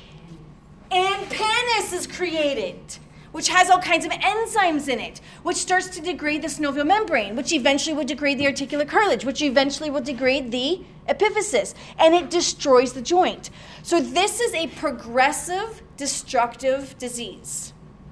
Whereas with systemic lupus erythematosus, which we talked about, and I'll talk about a little bit again, it does not destroy joints. So when you look at an x ray, it is clear if it's RA or if it's SLE, for example. Because one destroys the joint and one doesn't. Yeah. A little bit off topic. Okay. But I was just wondering, like, you know, when we're going for break. Right after this. How's that? Okay. Okay, so we definitely need to know who gets it. I'm telling you right now, on the final, there is a whole section of associations, and one of them is epidemiology. So, who gets this? Osteoporotic, osteoporosis. Who gets it? Caucasian, frail, older female. Rheumatoid arthritis, who gets it? Females 30 to 60. Okay? So there's a whole section, there's like at least five to eight, I can't remember exactly, of associations you have to make on who gets what. So definitely know your epidemiology. This also helps you rule in or out whether or not it would be RA or not. Okay? But this is chronic progressive destructive disease. So and it's autoimmune. So can you fix this? No, but you can help these people and you can help them significantly. It, it's going to continue to destroy the joint. They're eventually going to need to have these joints totally replaced. There's no ifs, ands, or buts, and they're going to be in significant pain. But you can help get them a little bit more mobile and get them through the attacks or the exacerbations, which we'll talk about in a little bit. Okay, so know your pathogenesis because that is your pannus formation. And you should have an idea that the two types of conditions that have pannus formation is going to be septic arthritis and rheumatoid arthritis. Okay, so usually this likes it likes to affect the small joints of the hands, feet, wrists, and ankles. Okay? Except the dips. Dips? No dips. No dips. So do you find Heberden's nodes in rheumatoid arthritis? No. Do you find Bouchard's nodes in rheumatoid arthritis? Yes, because this does affect the proximal interphalangeal joints. So your proximal interphalangeal joints, when they're getting destroyed, will look very bulbous-like. Okay, so that's very, very common. When the joint is being destroyed, that means the articular cartilage is being destroyed, and that means eventually that the ligaments are going to become loosey-goosey.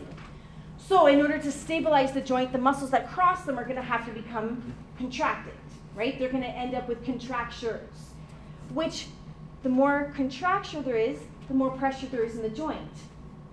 The more pressure there is in the joint, the less you're nourishing it, the more inflammation, the more degradation, more contracture, more inflammation, more degradation, more contracture. So, what are you going to get these people to do? Move! Every single condition here, you are going to get these people to move. They don't want to move, it's painful. It's when they're not having an acute attack, it's stiff, it's achy, it's sore. When they're having an acute attack, they're usually not getting out of bed for a couple of days. Like it is excruciatingly painful because your immune system is literally destroying your connective tissue. So it is really, really painful. Okay, so fatigue, weight loss, and um, weakness. The weakness usually comes from the pain. They don't want to move. So because they don't want to move, you end up not using the muscles, which now means they end up becoming weak. The fatigue, this is a little bit of a systemic issue. This truly is an issue of joints, but you can start to have some spleen issues with this. You can start to have some cardiovascular issues. It's not super common in pulmonary issues, but it is something that can happen with long standing RA. Most likely it is joint related. Okay, we need to talk about something though. When you are treating people with RA, you must ask them when the last time they had a cervical spine x ray. Because this likes to degrade the transverse ligament. Right, which is a problem. Because if it degrades the transverse ligament, what can that dens or that odontoid process do? If you don't have that ligament holding it, it can start concussion, con- concussion concussing the spinal cord or damaging the spinal cord. So if you damage the spinal cord at C1, C2, you are dead. Because the diaphragm's innervated C3, C4, C5. So if anything above C3, you're done. So this is the thing. When you're treating somebody with rheumatoid arthritis, the rheumatologist should be on board with this. They usually see the rheumatologist depending on how long they've had it for. Could be every six months to every two years, usually. But the, if the rheumatologist is not on board with this, the family doctor should be. They need to have C spine x rays minimum every five years because you ne- need to check for ligament stability, which means usually they'll take an AP view, so they'll go ah, ah, ah, so you can see the dens in the x-ray, and they'll also do a view when they're forward flex to see does that dens compress the spinal cord at all, and then they'll do an extension one and they'll take another x ray. So they usually do a few, and then they do a lateral view. So they will do a few views to see if there's any instability. If there is instability and you decide to treat them and you decide to turn their head, it could be really bad. Now, it could be really bad when they check their blind spot when they're driving too. It could be really bad when they wash their hair when they're in the shower, right? So it's not just while you have them on the table, but it is something that I find most people, any of the patients that I do have with RA, I have to remind them. When was the last time you had an X-ray? Ah, I don't remember. Okay, so when are you going to see your GP, because you need to ask about getting this done. Or they'll say, yeah, yeah, I was like a year ago. Okay, I still do my Aspinall's test just to make sure. I mean, usually when I do s- my work, anyways, I'll, you, it's easy to do, right? It feels like a joint play. Um, so I usually will do it with them, but this is something really, really, really important because, I mean, the chances of you killing them are going to be very slim, but I mean, this is one of the complications with the disease. So especially if it's prolonged RA that they've been dealing with, you need to check that. Okay, so let's talk about some other involvements. So I didn't put it on here, but you will see. Does your mom have hands like this? Are they stuck like that? Okay, so my dad too. So his toes literally are like this, so we, you can't straighten them. Um, and his hands tend to be a little bit claw-like. So claw-like, what's happening is there's contractures in the muscles. So the muscles are getting really tight because they're trying to stabilize the joint. So it's not that the joint is destroyed and it's causing a flexion. It's that the joint's being destroyed, causing the muscle to tighten up to stabilize it, which is now causing that. So if you know someone has RA and it likes the small joints of the hands and feet, so the pips, the MCPs, the wrists, the ankles, one of the things you probably want to work on is lots of joint play, lots of stretches, lots of range of motion, teaching them how to do it, maybe every day going into warm water and stretching out their hands because you want to avoid this. Because again, this is progressive. It's going to happen at some point, but if you can prolong it where they're still able to type or do everything that they need to do, get dressed, feed themselves, all that kind of stuff, that's huge. Okay, so there's that that happens, the claw hand. Is, sorry, is that the only thing that happens? No, no, no, we're coming up. We're coming up. Yeah, yeah, we're coming up to that. I so, was just gonna say when you see people with like their fingers. yeah, going yeah, we're coming up to that. We're coming up to that. Figured. So the other thing that will happen is you're going to have swan neck deformity. So if you take your finger and bend just the dip, I can't physically do that. No, I know. We can't. But this is one of the things, oh, you can. This is one of the things that happens with people with rheumatoid arthritis, is that the MCPs are an extension, the pips are an extension, and the dips go into flexion. So you will sometimes see in their hands that their hands just look where the dips are flexed. Okay, so that's another thing that can happen. That is called swan neck deformity because it's like the swan, right? Long neck with a little head.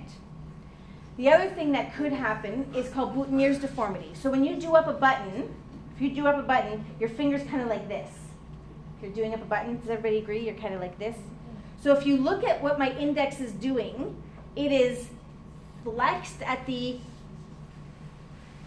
pip, proximal phalangeal joint, and it is extended at the dip. So it's the opposite of a hmm. swan neck. And it's literally stuck in that position. So again, important that you prevent these deformities because if those fingers are deformed like that, how do they function? Where's the dexterity coming from? How do they open bottles? How do they brush their teeth? How do they floss their teeth? Right? How do they type? So your job is not you can't fix this disease, but your job is that you can maintain their lifestyle and their ability to move as long as possible because you're going to prevent these deformities. Okay? The other thing that oftentimes happens is if you take your fingers and you push them all to the ulnar side, that's another thing that happens. So ulnar deviation. So literally, their hands will just be like this, without, like, just you set them down and they'll be totally ulnar deviated. The last thing that is really common in people with rheumatoid arthritis is they'll have calcifications. So heart extensor nodules is what we call them. So rheumatoid nodules or extensor nodules really likes the hands, forearms, wrists, or around the feet. And they're hard calcified nodules that are usually on the extensor surfaces. So, for example, my dad has them on the forearms, but they could be on the wrist or they could be in the back of the hand. And they literally, if you were to push on them, they're rock hard. It feels like bone, but it's not. They're calcium nodules. And they just get built up. It's part of the disease process. Like anywhere like in the joint? It's no, it's on connective tissue. So it's basically between the muscle and skin. Yeah. So it, it's very superficial. Like you can totally palpate them. You can usually see them. So definitely have an idea of what things you're looking for with rheumatoid arthritis. Because if you, if I were to ask a question, for example, and I said there was extensor nodules, there was Boutonniere's deformity, and there was Bouchard's nodes, are you going to put OA? No, You're going to put RA. But if I were to say there's Heberden's nodes and it's found in a female that is 65 years old, that would be OA, right? So looking at classic presentations. How are we doing with this? So if this is an autoimmune disease, what do you think the primary treatment is? Anti-suppre- uh, immune suppressants. So we call them DMARDs, drug modifying anti-rheumatic drugs. So one of the number one um, drug that is actually administered or prescribed for people with rheumatoid arthritis is called methotrexate. That's what I'm on. Yeah, so it's a low dose cancer treatment, basically. Um, and what it basically does is it kills or suppresses your immune system so that it doesn't mount an inflammatory response and try and kill your connective tissue. So the idea is that if you lower your immune system, it won't be attacking your joints, so you won't get this destruction by the age of 40, 50, 60, right? So that you can hopefully maintain a lifestyle and mobility as long as possible. What is the problem with immunosuppressants?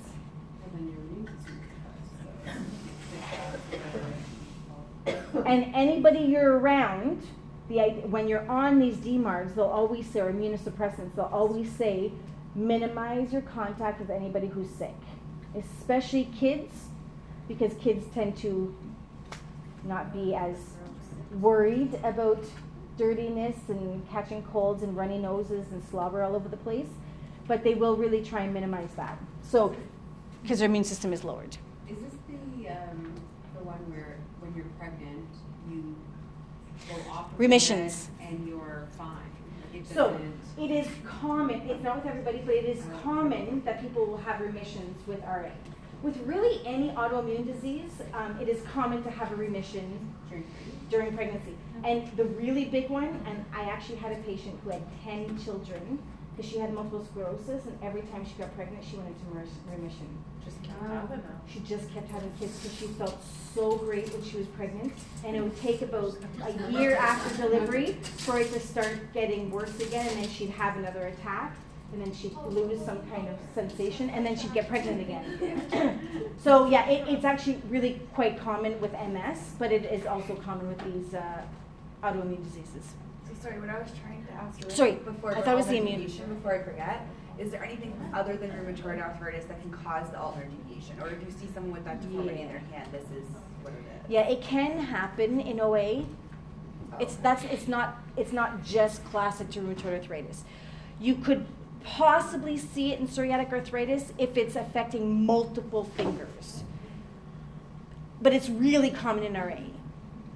So again, So say you- they had ulnar deviation and Mm. the dip's affected though, that's the way you could rule it. Oh yeah, I would totally rule out RA. Yeah, hundred percent. There's some overlap, but not. Yes, yes. Okay, so we're good with RA. We kind of have an idea of what the symptomology is like, and we know what treatments they usually. They're going to be usually they start them on prednisones. They're going to put them on some kind of corticosteroids, which is a problem because they hold a lot of water, which now puts more pressure on the joints, and they're already in a lot of pain. But it usually does help them with the, the actual pain at the joint level because of the inflammation. But the DMARDs is definitely what they're going to be on. So what are you guys going to do? So your patient comes in, tells you they have rheumatoid arthritis. They're probably not coming to see you when they're having an exacerbation or attack because they're in so much pain that usually they're not getting out of bed. So now you're seeing them when they're in, considered to be in remission. What do you do? So if I'm like this, what's your goal? Is your goal to get my finger straight again? Because there's no way that's going to happen, right? And you're going to have to cause them so much pain that you may even cause another attack. Because if you stress the immune system, you could end up putting them into an attack, right? So you don't want to be too aggressive, but you do want to get mobility. So agreed, you want to stretch them within their pain tolerance. Heat, for sure, I would definitely agree with that. Exactly how you would handle like acute torticollis, like it's a contracture, like a muscle spasm. So you wanna, you could work on some fascia. So it's not just in spasm though, it is literally contracted. so- stabilizing the joint because the joint is destroyed. So rather than this much joint space, there's now this much joint space. So now there's way more movement. So the muscles that cross it are just really tight to say, hold on for dear life, right? You could do mild, like connective tissue technique. You could. Do you really want to relax all of those muscles though? Like, do you want to get them from zero to 100 relaxed? So they are doing a job to stabilize the joint. but at the same time, they're also so tight that they're creating more pressure, which is actually making things worse. So you want to release a little bit without releasing it all, right? So you do want to be careful with that. So you want to strengthen the other muscles that also stabilize, but you wouldn't want to stretch. So- It would be a great idea to strengthen. I will say these individuals tend to become very um, detrained, very um, sedentary because they're in pain pretty much all the time. So to get them moving actively is very difficult. But if you can do that without it being too aggressive, I would 100% agree with that. It's just there's a psychological component that comes along with chronic pain, right? These people typically aren't gonna get up and do stuff. The motivation typically isn't there because you're not gonna fix this, and they know that. Anything else? So, what is the most important thing? Immune system and stuff like diaphragmatic breathing. DDB would be wonderful. You don't want them Yeah, to go into remission, so you a hundred percent. Keeping the stress levels down, a hundred percent, hundred percent. So, your mom, how does she? How does she manage? She does that, uh, the cream, Okay. that, uh, she has tons of it. Yeah. Uh, and then she goes to her, uh, Like Voltaren kind of cream. no, like, uh, she has like some sort of like new cream. Might Okay. be corticosteroids. This Could stuff- be. uh, Well, I mean, like, she's had it for like thirty years now. So, like, she's pretty, like, Yeah, yeah. The There. RA is very. Yeah, it's very yeah, she goes to like her rheumatologist. uh, But every two weeks. technique-wise, what does she do? Is there anything she does to help with the pain? Sits in the recliner and, uh, eats chips and then like just has a beer. And and I have to say, and and and I, I am I'm speaking from personal experience as well. It's very difficult to get these people moving because my dad's the exact same way. Yeah, I worked all day. I already moved. I'm in pain. Leave me alone. my feet are swollen. My hands are swollen. I'm not making I can't move. Every time I move, it hurts. Yeah. So just getting these people moving is a big task. If you can get them doing exercises and strengthening, it's wonderful. But it's a, it's really tough. It's really very tough because the psychological component of these Oh, individuals is She goes for walks with my dad around the block. Oh, good. Like with the dog. good. Yeah. That is always good. When you have a dog, it forces you to get out. That is good. Okay, so Break now? we're almost there. We're almost there. It's been two hours. Hey, we're almost there. So, blood work. How does this get diagnosed? So, yes, you're going to take an x ray of the joint. You're going to see the joint's destroyed. Okay, 100%. But, and you can see, yeah, you can see on history that that's the case. But blood work is really important. So, you're going to see your C reactive protein's going to be high, your ESRs are going to be high, which just basically says there's a lot of inflammation in the body. So, those are nondescript kind of uh, tests. About 80% of people with rheumatoid arthritis will have the rheumatoid factor. So if you, there's actually a blood test, like we talked about systemic lupus erythematosus looks for ANA, remember anti-nuclear antibodies? That was the blood test we looked for. You need to remember this, hint hint. The same blood function that you're looking for, an enzyme that is very highly found in blood in people who have rheumatoid arthritis is called the rheumatoid factor. So you would look for that in the blood test. So now if you've got destruction of joints, and you've got a positive RF, and you've got a high ESR and a C reactive protein, no ifs, ands, or buts. Pretty much you have RA. So you're gonna pretty much usually people are referred to a rheumatologist, and the rheumatologist will do this test. GPs can do this test, but they'll usually say if we're thinking rheum- it's a rheumatological condition, they'll usually send you off to a rheumatologist. But remember RF because this is also things you might see in the association in the final exam of what blood tests would dictate what condition. Like ANA would dictate SLE, RF would dictate RA. Now, if I had no joint destruction and I had a positive RF, does that mean I have rheumatoid arthritis? No! Only 80% of the people have rheumatoid arthritis, and if it's the only thing you have, it doesn't necessarily mean you have RA. So, on its own, it's not enough. But it's one of the things you look for. Why do people have that show up in their blood? Some people have ANA and they don't ever develop systemic lupus erythematosus. No idea. Yeah, it is. But that's one of the reasons why you don't just look at one test and say, that's it, you've got that. Because if you have no other symptoms, you, you can't make that call. So you might want to re x ray in three, six, nine months, maybe 12 months, maybe two years to see if the joints do start getting destroyed. Okay, all right. So these are your extension nodules that you will see. So this is on the back of the hand, but you can see those in the forearms, you can see those around the ankles. So you can see the ulnar deviation in the fingers. You can see the Bouchard's nodes; they're a little bit larger, and you can saw the, see the claw net or the claw, the claw toes that's happening in the lower limbs. All right, let's go take a break. Yeah. this is what my mom's back looks like. This is a pretty like accurate, like of what it looks like. Yeah, that's significant. And she never, she never had any surgeries. So when was it diagnosed? It must have been oh, diagnosed. A when long time ago. I think it was when I was born, honestly.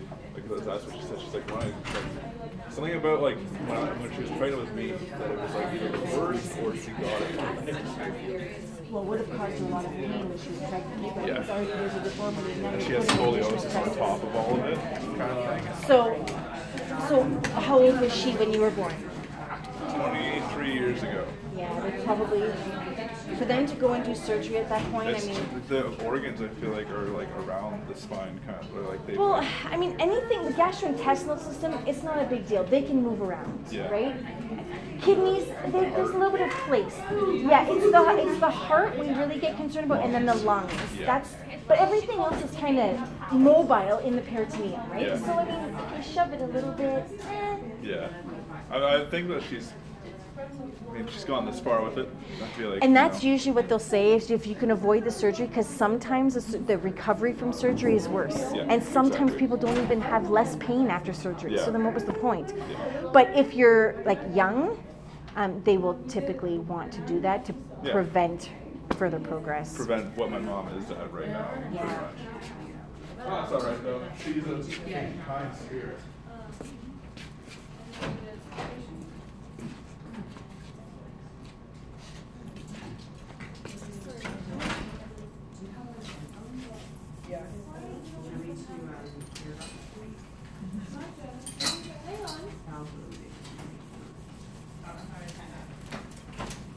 Oh, I didn't say when to come back. Never, ever.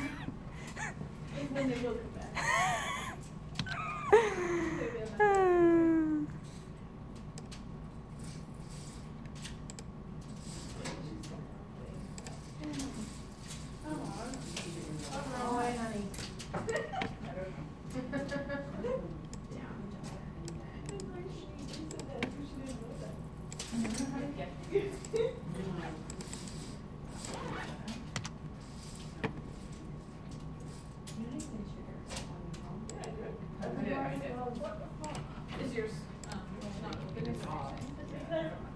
There's these little balls. So, I'm not talking to you, but okay. Hello. Hello, hello. There's these little like, metal balls that were like, help you further. I don't, I don't think it's So Jameson's not here today. No. I'm expecting. I was I was expecting a signature, and I was like, yeah. yeah. Here.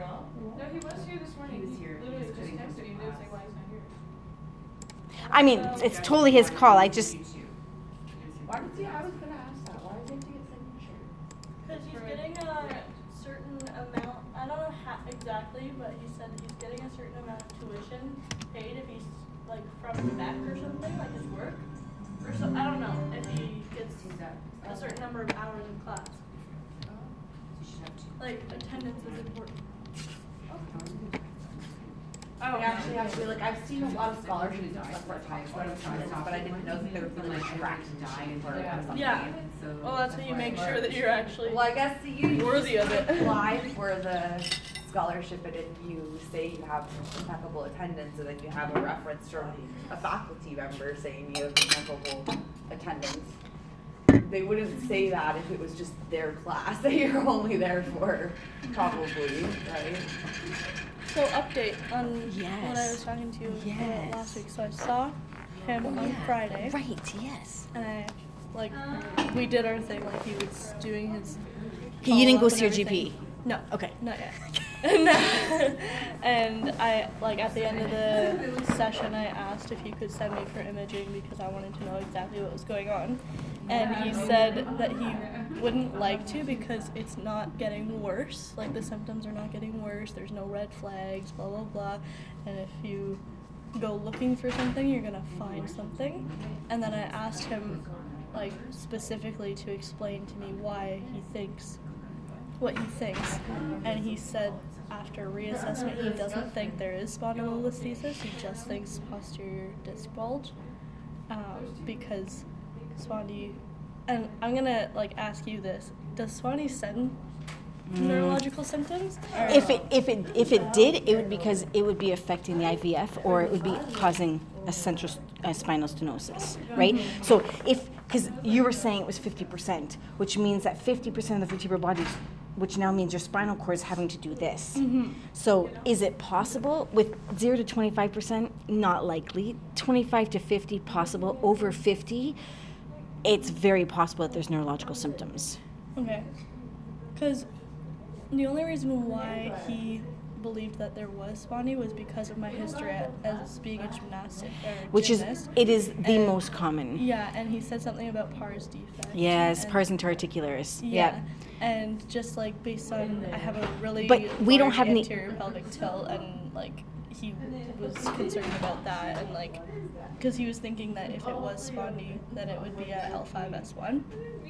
But based on like the exercises he had me do, and um, extension is relieving, but flexion doesn't aggravate it. It's just like it doesn't It doesn't do anything. cause yeah it doesn't cause pain or anything but extension extension it's weird because it, like when i go into extension during the extension it hurts for a second but then like when i come out of it it feels better after so i don't know if that's just like the muscles in my back they're like So the ah. pars defects is very common with gymnastics because of the arching, because of mm-hmm. the extension, right? So, but because I mean, spondylolisthesis is such a specific diagnosis that normally it's not until you have an X-ray mm-hmm. to, s- to, to, to, to say that. yeah he was just giving me like his ideas like Okay. all his clinical impressions like Yeah, he yeah, was just communicating Okay, what got it, was got going it. through his head Okay. So are you having any symptoms down the leg? yeah i have bilateral Oh, right. symptoms Right. um, That's right. It starts in the like. It only comes on when I bend forward, whether I'm standing or sitting and I reach for my toes. It only Right. comes on when that, or um, if I like do the pigeon stretch for like piriformis, which is why initially we thought it was sciatic. thing. Right. Um, but it's bilateral and it starts at like the toes on the bottom and then it goes like if I hold the position for long enough it travels up the bottom of my feet and then sometimes it goes to like the lateral calf but it's mainly just the bottom of the feet. So and it's bilateral. So that's why. So and that's probably why he's thinking posterior disc herniation because it would be very uncommon for posterior lateral. You'd have to have a posterior lateral bilateral. Do you know what I mm-hmm. mean? Mm-hmm. So and if you did have bilateral, I mean that would ha- it would typically be a posterior disc herniation. So, I mean, well, he, I mean, so when you said imaging, did you say any specific imaging? Okay, so the only thing as chiros that we can prescribe, I mean, if he has facilities, he can do his own x-rays. Or if you've signed up with OHIP, um, we can send people to x-rays, but you have to pay out of pocket. Um, we don't have access to MRIs or CTs. So he may be thinking, why do I want to radiate you? Because I say this to my patients all the time. I don't want to send you for x-rays because I don't want you to have more radiation. Yeah. But the problem is, if I send you back to your GP, they always want to do X-rays first before they send you for a CT or an MRI. I just skip it. But anyways, um, so that he could be thinking that that he has a pretty clear clinical impression, and why would he want to create more radiation? And I, I get that. I do agree with that. At, I always say if it will help you to know, it will always help me to be 100% sure. I'm probably 95% sure as to what's going on, but let's Oh, just say like ju- okay. so if you were my patient, I'd say I'm, pro- I'm probably 95% sure I know what's going on, but no one's 100%. percent But mm-hmm. once we get an MRI or a CT, we will be 100%. So then mm-hmm. I will know 100% that either what I'm doing is right or not. So I usually leave it up to the patients unless I have no idea what's going on. Then I'm like, you got to go get imaging because I don't know what's going on. Yeah, he said that I could go to my GP and like ask for imaging or whatever, and I said like my GP sucks because I had a great GP, Right. and then she passed away, and so I had to get transferred to just the next GP that was taking on clients, and uh, like not racist, but he's an Indian man and he does not take care to like ask intense questions or anything. Like I, I don't like it. but there's no one else taking on clients, so I kind of understand. But anyways, um, I got you. so I explained. So, I mean, I, I see his, and I would agree. I mean, if if my clinical impression's working, if the treatment plan's working, then you don't need to get imaging at this time because things are working. So I would agree. I always just say, if you're open to it and you want to be 100% sure, go get imaging. Because at the end of the day, it'll always help me. Because then I'll be 100% sure that what I'm doing is what I I'm like supposed to, know be doing. yeah. Um, so he's like for uh, treatment, he's had me do like he hasn't done any adjustments on me. He's had me do a lot of exercises. So he started me with McKenzie exercises, and then he progressed me to like a lot of breathing and like um, like diaphragmatic breathing, and then I don't know how to explain it, but like inhaling and then on the exhale trying to maintain the like Yeah. girth in my stomach, I Yeah. guess you would say. Yeah. In the like dog Yeah. position, doing that, and then. Um, So that's starting to doing get that, some core. a- adding like a, A leg, a yeah. lift after, and I've been doing it so far, and like I haven't noticed any changes or anything like that. Like it's not better, but it's not worse. Mhm. So, I mean, that's only since Friday that he gave me those exercises. Okay. So, not necessarily going to be a change that fast. Yeah. But, Yeah, I did my thesis um, with there was only like I only had 18 patients, but I, my thesis was core strengthening with disc either protrusions or herniations, and it took six months of daily core work before we got well I think it was four or five pain levels down. So I think they started noticing a difference. Ah, I'd have to go back to what it my thesis was. I want to say it was like two months before they started noticing a difference.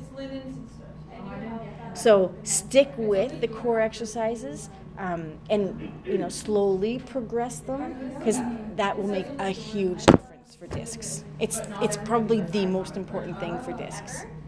okay, so which muscles do I want to focus for core? Transversus abdominis is the most important. So, and I thought that, but when I like think about inflating my stomach during Mm-hmm. inhalation, how am I targeting the transverse abdominis? You're eccentrically contracting it, Oh. which is the hardest contraction. Okay. That makes sense. And then, um, That's what I'm saying, so if you're not on the what list, just kind of like confuses me is if it's a semester. posterior disc bulge, Yep. why would you want to strengthen the core and like, like not necessarily round the back, but like when you're strengthening the core, like I feel like you're all you're not trying to change posture you're trying to s- create stability in the joint. so the more stable the spine is the less torsion you're going to have the less likely you're going to have damage or tearing of the annulus fibrosus so you will minimize further either herniations or protrusions. That's all you're trying to do. So you're trying to create a little bit of stiffness in the spine so that you don't get a lot of the loosey goosey stuff because that's going to create and with rotation, like we have to be really careful with when adjusting people when we believe there is a herniation or protrusion, because rotation is one of the ones that usually causes tearing, the jelly goes. especially posterior lateral, right? Because flexion and rotation, that's like the number one trauma that causes disc herniations for posterior lateral. A posterior is a little bit different, but yeah, the rotation's really hard. So yeah, I usually won't. I'll mob in rotation, but I usually won't adjust in rotation. hasn't Yeah. Um, like he just did the exercises with me, like making sure that I was doing it properly and everything. Um, I would say that's the number one thing, honestly, yeah. is the core strengthening. Because you'll never fix a herniation, yeah. but you can create from getting stability, worse, yeah. and you can create stability so that you don't have pain. Um, what else should I say? Oh, I don't like know when this would have happened. Like I can't think of anything that I would have done that It may not have been a one-time thing though. This may be a little bit of like degeneration going on, right? So with gymnastics, you have a lot of mobility in the spine. yeah, insane flexibility. Mainly in the lumbar spine, but it's mainly an extension. I don't like But Maybe e- like- even just the repetitive like landing could have done it. The repetitive twisting, the yeah. repetitive extension, like fair enough. yeah. I never thought of that. And, and disc herniations can be from a single trauma. Yeah. But oftentimes. Were they mostly tumbling? I did everything. Right up until I was like 18. So I only did yeah. It's probably that repetitive stuff. Thank you. Swan fingers. Yep. Could fundus also be the one causing that? Well, that's what's happening in the the contracture of flexor digitorum profundus is what's causing it. Okay. So I was like I was reading stuff, it was muscle strength test, and I was ta- telling, talking about profundus. Yep. If you go into extension, if it's really, really tight, then the fingers will extend, or Yep. if you try to extend the fingers, then the wrists Will flex. will flex. Yep. Yeah. Okay. Yep. So it was like I feel like that's profundus. So I But that's sure. contracture of, which is different, right? Yeah, okay. I get confused with contracture. A contracture is basically like a long-standing muscle spasm because of the joint being unstable. So over time, because the joint's not stable, the body makes that muscle get tighter and tighter and tighter to stabilize. But it takes a long time to do that. And it takes a long time for that process to occur. So a contracture is not tightness. It's usually secondary to a disease and it's like chronic. Yeah. Okay. Okay. And then Ooh, yes. Quick. Cer- is it just cervical spine? This one that has a little, uh, little, t- the little cap, the little. Uh, Yes, um, the uncinate processes. Okay, because when she was talking about like well, bodybuilders, I'm like, well, like, isn't it just in C spine that? So then, But that's the un- uncinate processes are normal, whereas osteophytes are not normal. yeah. Yeah, yeah. Okay. But I feel like you wouldn't lose. Like she was saying that like weightlifters will lose their little thing because they're carrying all that weight. But that's oh, more that's what the- she meant. Yeah. Oh, yes, it can happen, but it, not just with weightlifters. Anybody that has excessive motion of the And then earlier, Neck. I just got confused. Yeah. I thought you were saying dips and pits. pips. And I was like, so I'm like, is she talking? So- like, I get it now. yeah, distal interphalangeal Yeah. But and I, then proximal interphalangeal. Yeah, it makes sense now. Like uh, Tina showed me a picture. I was like, oh, okay. Because I, was- I thought she said pits, and I'm like, I can't, figure, I can't figure out what, what do you mean? That's not the word. Dips and pips. okay. All right. Because I was like trying to figure out like, is she talking about like the proximal or distal? Like which one's convex, concave? Like I get it now. Okay. okay. Yeah. Do I have what? Oh, I had a girl. Oh, really? yeah. Marie José. Sorry? Marie José. It's French, so we call her MJ. Okay. So we are now doing juvenile idiopathic arthritis. now, the old term of this is JRA, juvenile rheumatoid arthritis. We no longer use this term. Okay, juvenile rheumatoid arthritis is an old term. We don't use it anymore. The reason we don't use it is because there's three different types of this juvenile idiopathic arthritis, and they're not all like RA. Only one of them is. So it doesn't make sense to call this juvenile rheumatoid arthritis when there's only actually one of the types that's like rheumatoid arthritis, okay? So it's JIA is the term we use, juvenile idiopathic arthritis, which means juvenile happens in kids. So this happens under 16 or less. If this person starts having the condition at the age of 18, it's not JIA. So the symptoms have to be present before the age of 16 for it to be considered ju- juvenile idiopathic arthritis. Idiopathic means we don't know the cause, it's autoimmune. And then arthritis because it's affecting joints. I am recording, by the way. Oh, oh yay. Yeah, it, it's been working Oh, really? This whole time? this whole time. I'm just gonna have it for you. So, make sure we use the right term. We're not using JRA anymore. Okay, JIA. So, we definitely need to know this is an autoimmune condition, which basically means it's the same as rheumatoid arthritis in the form of being autoimmune. So, it's the immune system that's attacking the normal connective tissue of joints. Or of organs, but we're going to get to that in just a minute. so this happens in kids under the age of 16.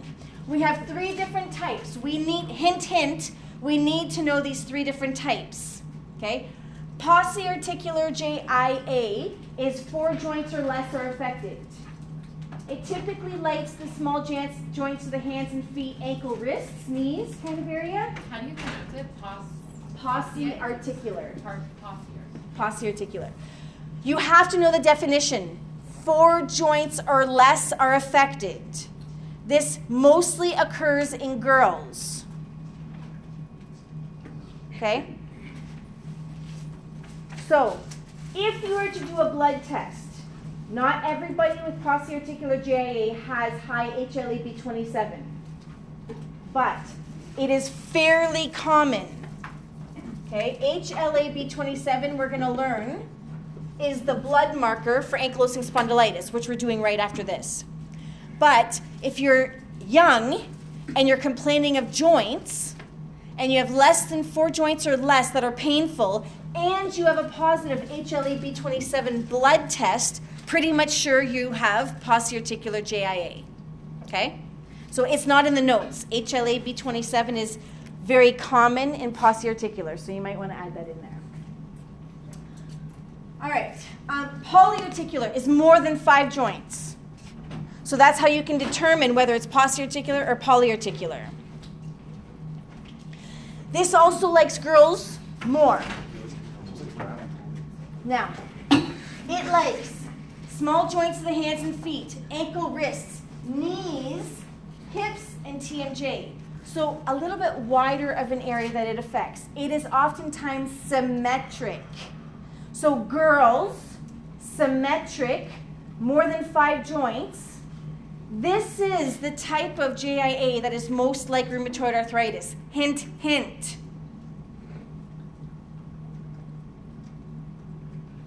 Because rheumatoid arthritis likes females. Rheumatoid arthritis destroys joints, and it likes the small joints of the hands and feet, ankle, wrist, knees. Very common. Okay? And rheumatoid arthritis is symmetric, and so is polyarticular JIA. So we definitely need to recognize that. Okay, systemic. What does the word systemic mean to you guys? Whole system. So, with systemic, also known as Still's disease, it's not just the joints that are affected, and in fact, you may not have any joints affected. You may have splenomegaly, which means enlarged spleen. You may have lymphadenopathy, which means inflamed lymph nodes. Fatigue, tired, malaise, weight loss, rashes. Okay, those are really common symptoms with someone that has Still's disease. Now, does that sound to you like maybe the beginning of chickenpox? Yeah? Does it maybe sound like someone's maybe getting the flu? So the thing with this is, if this is going on for a few months, it's not the flu. If it's going on for a few months and you're not getting the papules that become the pustules and eventually dry, it's not chickenpox. Okay, so we definitely need to know about these three. Now, Still's disease affects men or boys and girls equally, so there's really not any gender preference in that one. Oh, the other thing I forgot to mention polyarticular JIA oftentimes will have a positive RF factor. Okay? So, as you can see, polyarticular JIA is a lot like rheumatoid arthritis.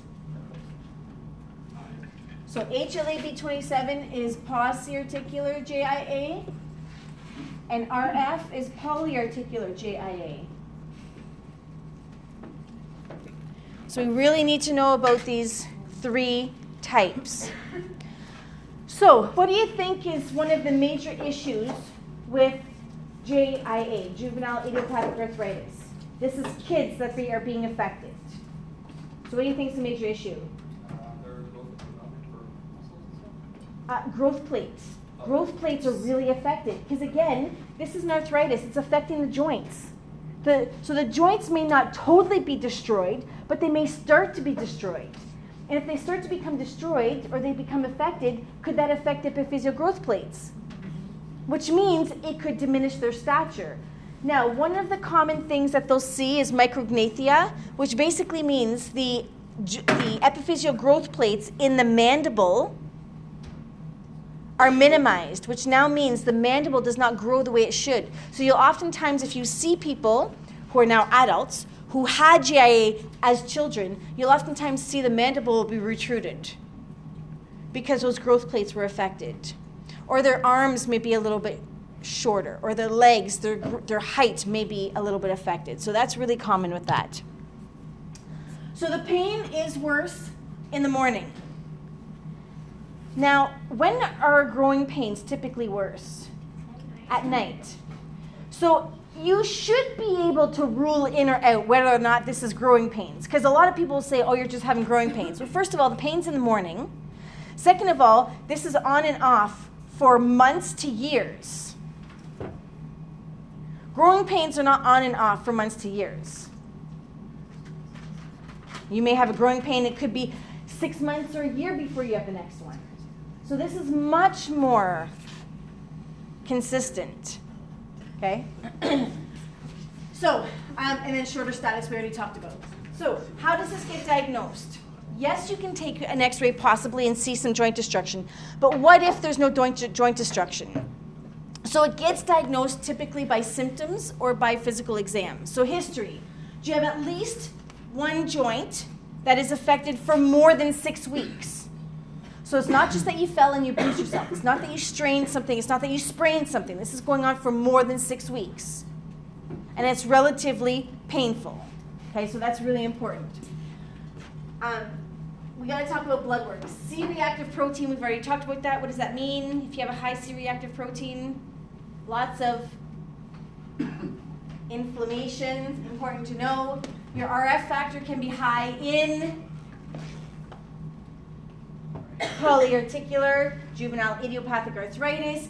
You can have high HLA-B27 with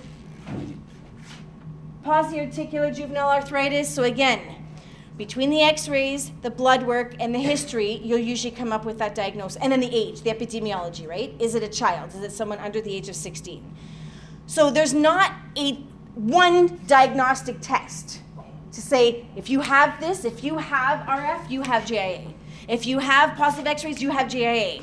You have to take it as a whole, which is also sometimes why things get misdiagnosed because it's not like there's one classic test that you do this, it's positive, it means this.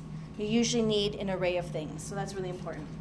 So they're going to be on the same medications typically as individuals that are that have rheumatoid arthritis because it's an autoimmune disease, so they're going to be on immunosuppressants.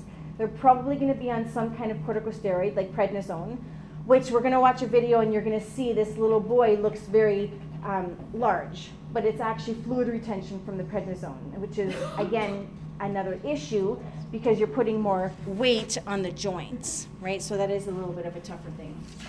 In really severe cases, they've been trying to do stem cell transplants, which basically means take your whole immune system and give it a new one.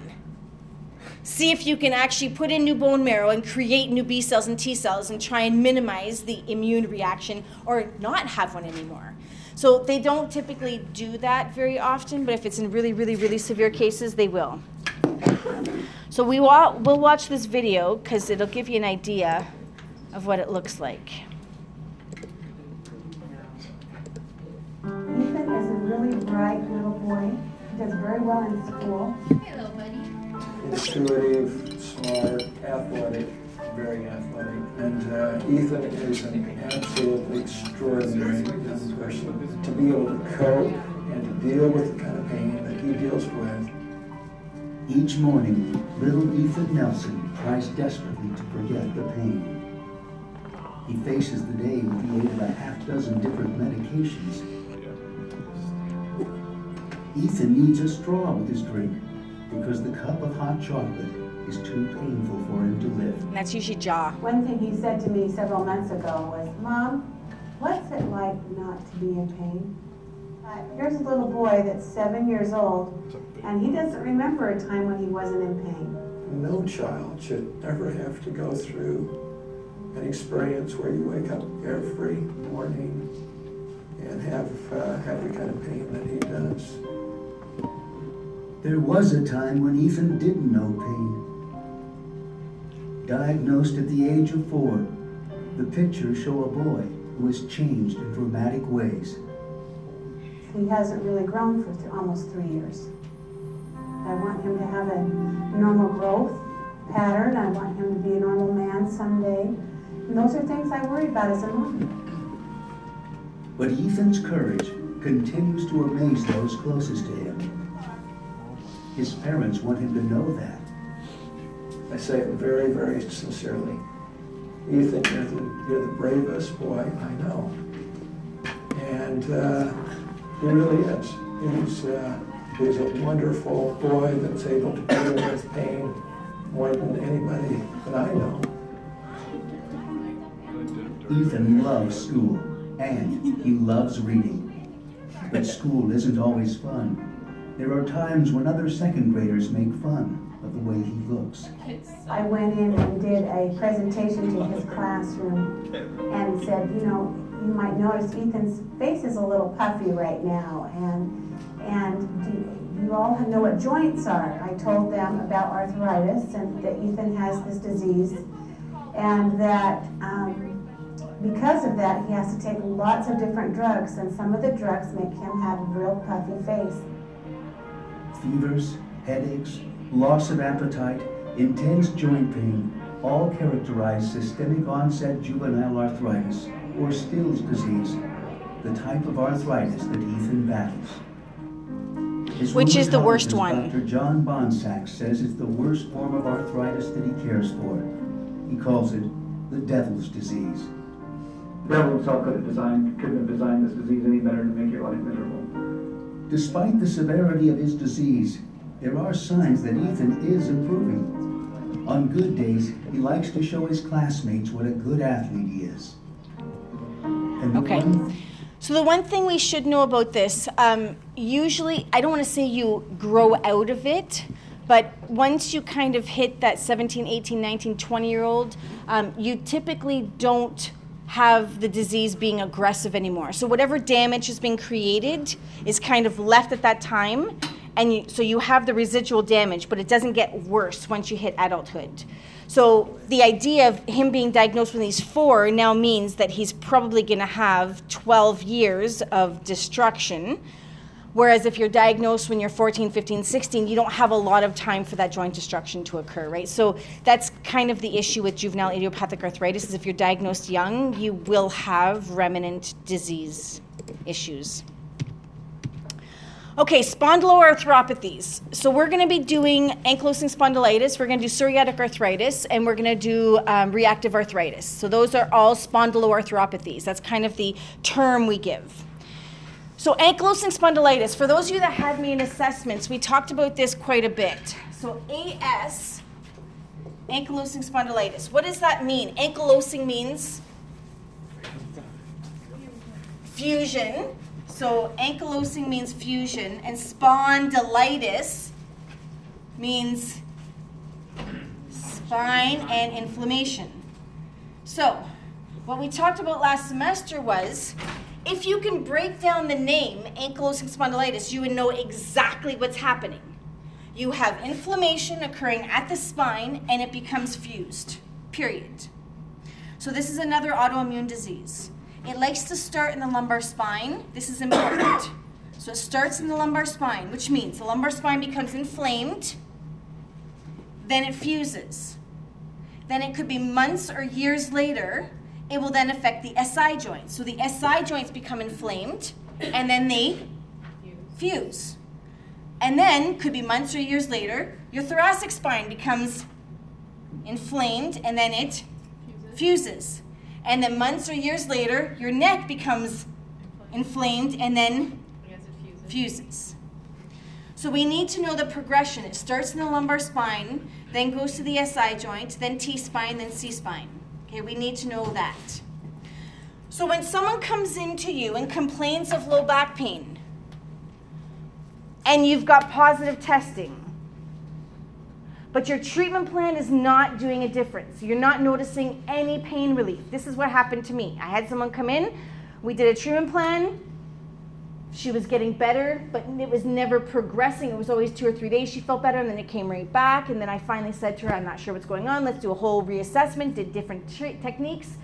Didn't make a difference. She had a couple of days of relief and then always came back. And so it ended up being about three or four months before I finally said to her, You gotta go get x rays because I have no idea what's going on.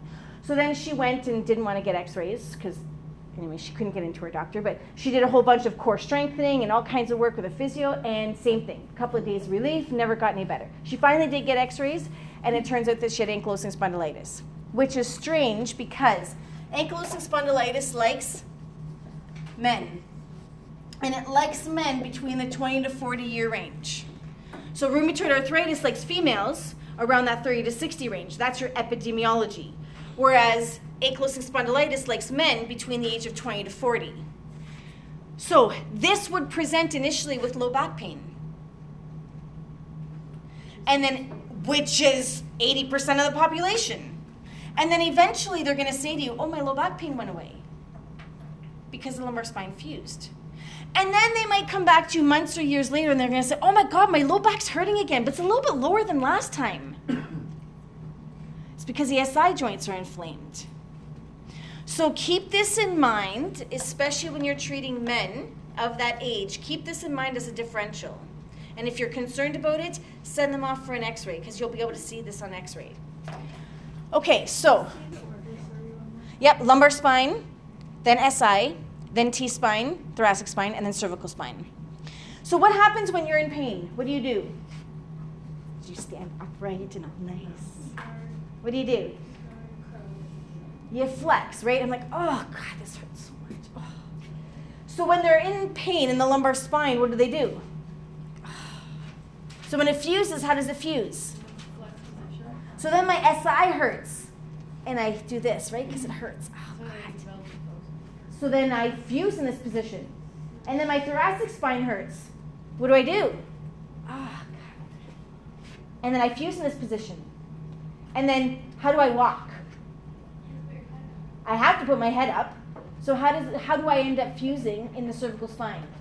So I literally have a patient who was diagnosed with AS probably about I'm going to say 18 or 20 years ago, and literally this is this is how he comes to me.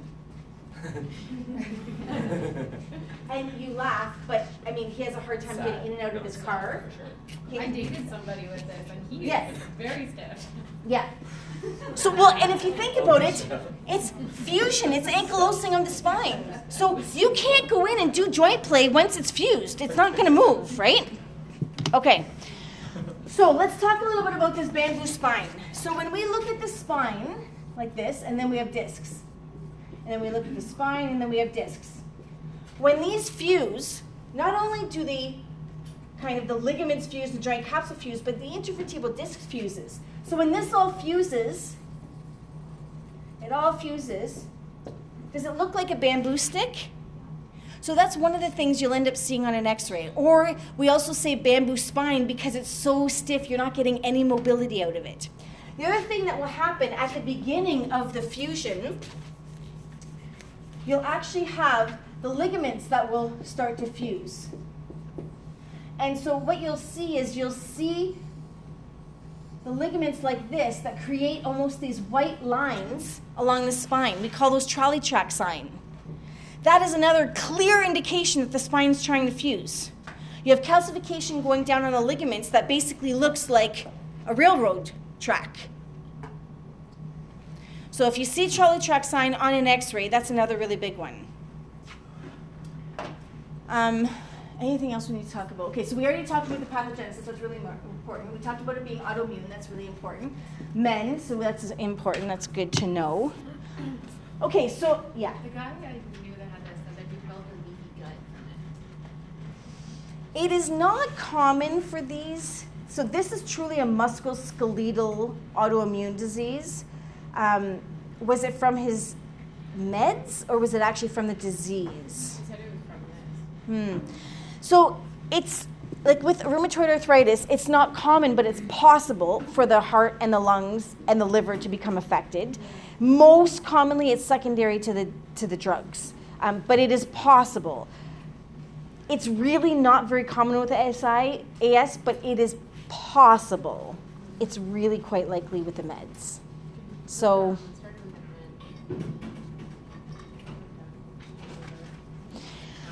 So, Okay, we talked about Schober's sign for those of you that had me last semester. What's Schober's test? Yeah. What's Schober's test? Yeah, we talked about it. Okay, we will tell, talk about it. So, do you remember when we did lumbar spine range of motion? And we said that. Ah.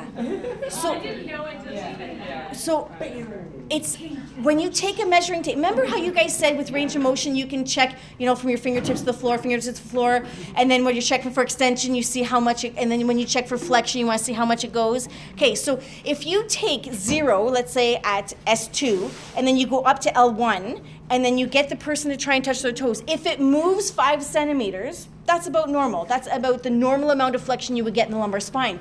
But what if it moves less than five centimeters? What if you only get, let's say, three centimeters worth of movement when you go to flex?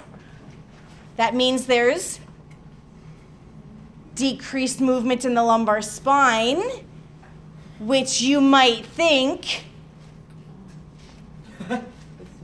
ankylosing spondylitis. It's in the process of fusing. It's possible. So Schober's test is the measurement of going into flexion. So you're checking to see how much movement you have when you go into forward lumbar spine flexion. If it's five centimeters, that's a negative Schober's. If it's less than five centimeters, that's a positive Schober's. It's not 100% you have AS, but you may want to put this at the top of your differential list, depending on who you're dealing with.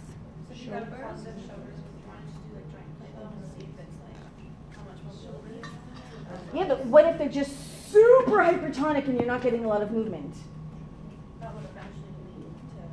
You would think. You would think. And you wouldn't have major exacerbations where you'd have significant amount of pain and then it would go away. But I hear you. So the other thing we talked about was so we said it starts with the lumbar spine, so you're going to do your Schober's test and you're going to palpate, right? Because if it becomes inflamed, all your muscles are going to go into spasm, right? Everybody agree? Okay, so then lumbar spine goes into spasm and then it fuses. So what happens to those muscles? They just stay tight, but they're no longer in spasm. They just stay tight, right? Because there's no movement, they don't have to do anything.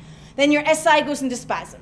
So then your glutes get really tight and go into spasm. And then they just stay tight because it eventually fuses. Then it goes into the thoracic spine.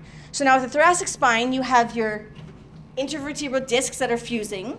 You have your facet joints that are fusing, but you also also have your costal costovertebral and costal transverse joints that are fusing. So what do you do? Remember we talked about this too. What it's called, but like So you're gonna- grids, you're gonna- measure when they take a breath in and then when they exhale because they wouldn't be able like they're You should have at least three inches of expansion. So you're going to put the measuring tape at nipple level, and you're going to get them to go, and you're to tighten it, and then you're to get them to go. and how much difference did you get in that expansion? If you got three inches or five centimeters, you're good to go. If you got less than that, that's not good. Again, could give you an indication of this. Okay? But at that point, you should have already known that there was low back pain and then it went away, and then lower back pain and then it went away, because now it's in the thoracic spine. Does that make sense? Okay. So, bilateral sacroiliitis. What does that mean? Bilateral. Okay, so the iliac iliitis. So the sacroiliac joints are Inflamed. inflamed bilaterally. What this actually looks like on an x-ray, this is actually an x-ray term, bilateral sacroiliitis. And if you see that in an x-ray report, I can't say 100% it's AS, but you're really thinking it's AS. Okay? So what it looks like is you're going to have the edges of the SI joint, so the sacrum and the ilium, the edges are going to be really, really white, sclerotic. Okay, they look hazy and they look really, really white. And you can't clearly see the SI joint. That tells you there's tons of inflammation in the bone and it's reacting by laying down bone. So if you see bilateral sacroiliitis on an x ray report, they are really thinking it's AS. So that's really important. All right. Um, so we, oh yeah, the pain and stiffness has to last for more than three months, right? This has to be a chronic thing. It's not just like I had whiplash because I was in a car accident and I have pain for two months. and then it starts to get better. This is a chronic progressive disease. This is also something you cannot fix. What do you want to do for these people? Move them! So, this is what I told my patient to do. He loves golfing. So, I told him, I want you to swing the golf club every day. Why? Because when he swings the glove, what's happening? He's moving his hips, he's moving his lumbar spine, he's moving his T spine. So if he loves golfing, he's going to do it. And that's creating movement every day. He sits in a car down in Toronto, so he's an hour and a half in the car in the morning. Then he sits all day at work for his eight to nine hours. Then he sits for an hour and a half to come home again. And what's happening with no movement? Hey, let's just lay down bone. But if you move it, could you maybe be destroying a little bit of that bone and maybe prolonging the ankylosing? Yeah. Yes! So get them to move. It's so important. Hint, hint, this is probably going to be a question at some point. Okay. Your diagnostic criteria you should know decreased range of motion, so your Schober's test, your respiration, more than three months worth of pain, and then the x ray finding of bilateral sacroiliitis. So those are all the things you want to look for. Now, with ankylosing spondylitis, HLA-B27 is the classic blood marker for it. So are you still going to have high ESR? Yes, because you have inflammation. Are you still going to have high C-reactive protein? Yes, because you have inflammation. But they're not specific tests. HLA-B27 is your specific test. So that's your specific blood test that will help you identify that it's ankylosing spondylitis. And it's an autoimmune disease, so of course, what are these people on? immunosuppressants. Or they'll take biologics like um, your Enbrels, your Humira, your Remicades. Those are going to be your biologics, which will also do similar things to your immunosuppressants. Okay, so this is kind of what the progression looks like. And they literally will look like this by the end. And there will be no movement. So, would you do joint play to somebody that you know the lumbar spine is fused? You could. What does it matter? What does it matter? No, think about it. It's fused. What are you going to do? True. Break it. But why waste your time? 100% agree. But if you did it, it's not going to do anything. But what you might want to focus your joint play on is the next joints that are going to be affected because you want to prolong that fusion, right? So your job in this is really, really, really, really important. I have SLE patients, RA patients, ankylosing spondylitis patients, and psoriatic arthritis patients. I'm going to say probably like at least monthly. So this is stuff you will see, and OA is like all the time. Kind of a stupid question, but let's say when the lumbar spine was fused and you wanted to do joint play for T12, then Mhm. uh, so do you have to apply your PA glides and stuff different because the whole thing's fused, or you just, you still stick to the one? You're just going to do the joint play to the ones that are moving. So if the thoracic spine is not fused yet, you would just start with T12 and work your way proximally, right? Yeah, no, that would be fine. I mean, you could do joint play to the lumbar spine, but it's not going to move. No. All right. So, psoriatic arthritis. So,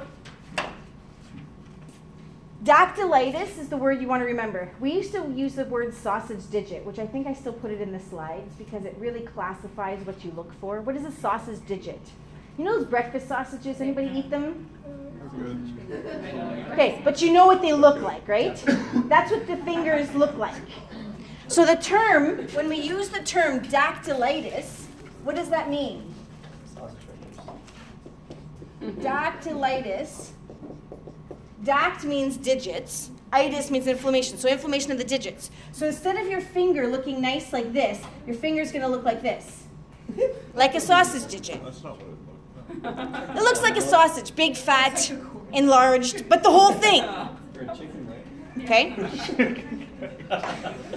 So, the thing with psoriatic arthritis, and my one patient, it took a long time to diagnose him because he did not have psoriasis. It is really common with people that have psoriatic arthritis that they have psoriasis first. So they'll have psoriasis, and then 10, 15, 20 years later, then they will diagnose or have the symptoms of psoriatic arthritis, which now means the joints of the hands, feet, wrists, knees are now affected. But what if, like for example, my patient, no history of psori- psoriasis, and he was adopted, so we don't know his parental history. So I don't know if there was familial psor- psoriasis at all. But it took him, like, it was three years before he got diagnosed because, again, everybody overlooked psoriasis or psoriatic arthritis because he didn't have psoriasis. So, if you don't know the history of the patient, don't overlook this one. But if you do know the patient and you know they know their family history, first degree relatives with psoriasis. So I don't have to have psoriasis. My dad could have psoriasis. My mom, my brother, any of those people in my world, if they have psoriasis, I can develop psoriatic arthritis without ever having psoriasis. Or I could develop psoriasis when I'm a teenager, and then in my 30s now de- develop psoriatic arthritis. Does that make sense? So that would be your epidemiology for who gets psoriatic arthritis. So men, women, doesn't matter. There's usually some kind of link.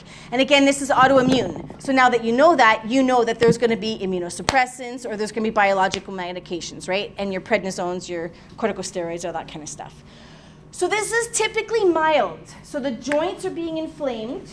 So hands, ankles, wrist, feet, knees are becoming inflamed. So joint pain. But it's not deadly. They can usually still function. They're in pain though. Except and we need to know this psoriatic arthritis mutilans. Mutilans means to mutilate. So if you have PAM, psoriatic arthritis mutilans, it is the severe form of psoriatic arthritis. And it mutilates the joints, which means it completely destroys the joints. This is aggressive. Okay, we need to know this. So, to give you an idea of what it looks like, do you see her hands? That's psoriatic arthritis mutilans. MCPs, dips, and pips completely destroyed and fused. That's not typical. Okay? Now, if you look at this picture, we're seeing some of the manifestations. You can have onycholysis, which basically means um, psoriatic nails, where the nails start to become yellow, become frail, they can sometimes pit. So if you do have someone that's got joint issues, hands, feet, ankle, wrist, knees, and they don't have psoriasis and they don't know their family history, look at the nails. They're not always affected, but they're sometimes affected. Okay? So, the dips love to be affected here. So, if I were to ask you, the dips are painful in your patient, what diseases do you think they might have? You could say psoriatic arthritis, you could say PA, or you could say osteoarthritis.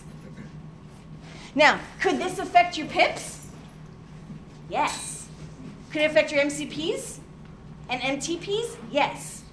But this likes dips, just like OA likes dips. RA does not like dips. So again, we're starting to see some of the differentiation. This does not have to be bilateral. This could be unilateral.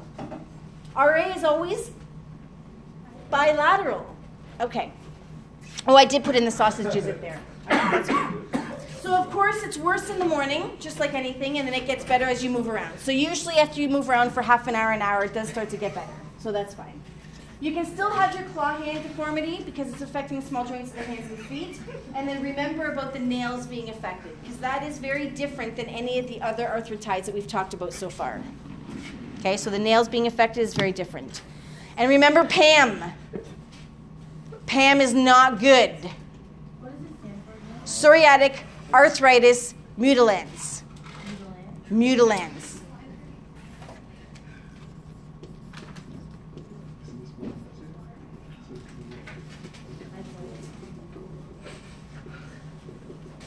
And then mutilans.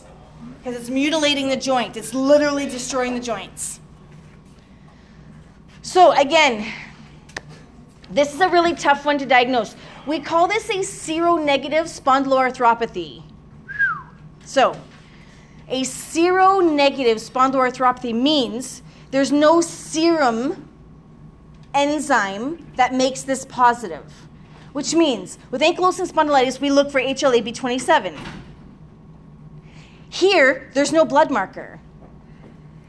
So, other than taking an x ray and looking at the digits, knowing if there's psoriasis or psoriasis in the family, that's how it gets diagnosed. Or you exclude. You exclude RA, you exclude SLE, you exclude rheumatoid arthritis, you exclude AS because of the joints that are affected. But this is a hard one to diagnose because you can't say on the x rays the joints are not destroyed. With psoriatic arthritis mutilans, yes, they are. But with typical psoriatic arthritis, they're not destroyed. And you don't have a blood marker. Your C reactive protein's high, your ESR is high, is high. Your CT and MRI just show that there's inflammation around the joints. But what does that help you with? Could that be RA, the beginning? Yes! Yep. So it's hard to diagnose. This is not an easy one. So usually that's what the rheumatologist will do. They'll basically rule out all the other rheumatological conditions that would affect the small joints of the hands, feet, or the knees. Okay? So they don't really look at AS because AS doesn't affect the hands and the feet, for example. But even at the beginning of RA, they would still have the RF indicator in their blood sample. They may or may not. 80% of them do, but some don't. It's not an easy way to eliminate. Nope. S- Which sometimes this could take years to months to diagnose because you basically have to wait and keep x-raying to see is there joint destruction, is there joint destruction. Okay, so there's no cure. It's not autoimmune disease, so we already know what they're taking. They're taking DMARDs, which is drug-modifying anti-inflammatory, anti-rheumatic dr- drugs, um, biologics, immunosuppressants, prednisone, all the same stuff as all the other s- conditions. What are you doing for these people? You're making them move. Because what do they do? What do they want to do when they're in pain? It's not really moving lesson. They don't want to move. Do you want to move your hands when they because they hurt? No. Do you want to move your knees if they hurt? No. No. You but gotta though. you have to. You have to. Okay. All right. So, reactive arthritis would be like saying sciatica. And under sciatica, you have different things. It could be a sciatic nerve impingement, it could be a piriformis syndrome, for example, right? So, reactive arthritis is the major umbrella term. And then under reactive arthritis, we have a few different conditions. The most common condition is Reiter's disease. Okay? So in the video, if we watch it, the guy's gonna say reactive arthritis is the same as Reiter's disease. Well, the terms are used interchangeably because Reiter's is the most common reactive arthritis, but it's not really the exact same. Like Okay. Catholics are the most common Christians. Right. Christians is the umbrella. You can got it. You whatever else, right? You got it. Okay, so we have a song. Here's our song. Can't see, can't pee, can't dance with me. That one says climate tree, whatever you want to use. Okay? But there is a triad of manifestations with reactive or with Reiter's disease. Can't see, can't pee, can't dance with me tells you the three things. Okay, they can see, by the way, but the reason we say can't see is because it affects the eye. So the three symptoms are going to be conjunctivitis. What's, what's the conjunctiva? Which you guys would have learned in neuroanatomy, because you learned the anatomy of the eye. Yeah. Yep. What's the conjunctiva? It's in the eye. Somewhere in the eye. It's that clear layer that covers the iris and the sclera, and the sclera is the white of the eye. Cataract surgery Um, well, that would increase the pressure within the conjunctiva. So conjunctivitis means. Uh, Inflammation. okay, it's not pink eye because it's it's not an infection, but it would look like pink eye, right? They they would have kind of like pus coming out of the. Um, oh my god, this there's actually a special name for this, but anyways, out of the corner of their eye, and it would look very red. Agreed, and it would be sore, but they can see. Okay, so we just in our song when we say can't see, it's because it affects the eyes. Yeah? Okay. And then urethritis. What's the urethra? Where you pee. So it's the part from the urinary bladder out the environment, right? So if I have urethritis, inflammation of the urethra, can I pee? Well, yeah, but it's gonna be Painful. painful. So they may have cloudy urine, which we're gonna talk about later on when we talk about um, urinary tract infections. But they may have cloudy pee. They may have blood in the pee. Uh, when you do a dipstick urinalysis, they're basically gonna have some blood in there. Um, it could be a little bit smelly, and it'll usually be painful to pee. Okay, so those are can't see and can't pee, but yes, they can see and yes, they can pee. And then can't dance with me or can't climb a tree, whatever you want to use, is just saying the arthritis component. Oh, yeah, that's supposed to be arthritis. So, the arthritis here really likes the knee. I mean, it could be anywhere, but it really likes the knee. So, the other thing we need to know about reactive or Reiter's disease is this is a self limiting disease. What does that mean? So, RA was chronic and progressive. Ankylosing spondylitis was chronic and progressive. Psoriatic arthritis was chronic and progressive. The activities of daily living affected are dependent from person to person. It's not, it could get worse or it could get better. So, self limiting means it's going to go away. Oh. I thought oh, it would just depended. Like, No. So, the great thing about this is if you want any of these arthritides, this is the one you want. Because after three, six, nine months, even a year, guess what? Guess what? It just goes away. You're fine. So, I know, weird, right? So, this is the thing. There's two reasons that you would develop Reiter's disease. And it's actually going to be either a genital urinal issue, so oftentimes it's a sexually transmitted disease, like chlamydia, for example, would cause it, or it was a gastrointestinal bug, like um, Shigella or um, Campylobacterial or I don't know, E. coli, right? Any of those that cause a gastrointestinal disease. So what happens is your body is trying to fight this gastrointestinal disease or this STD. And then, for some reason, which we don't know why, the immune system starts to recognize your conjunctiva, your urethra, and your joints, usually of the knee, as an antigen. And then your immune system starts fighting them. So you have inflammation. But the bug, whatever it was, that got you sick, you were sick for maybe a couple of days, maybe a couple of weeks, then you were fine. And then it could be weeks or months later, all of a sudden, now you're having eye problems, peeing problems, and you're having knee problems. You need to ask the questions if they were ill prior to. Did you have the flu? Did you have, were you sick? Did you have, like, um, oh my God, food poisoning, right? Did you have an STD?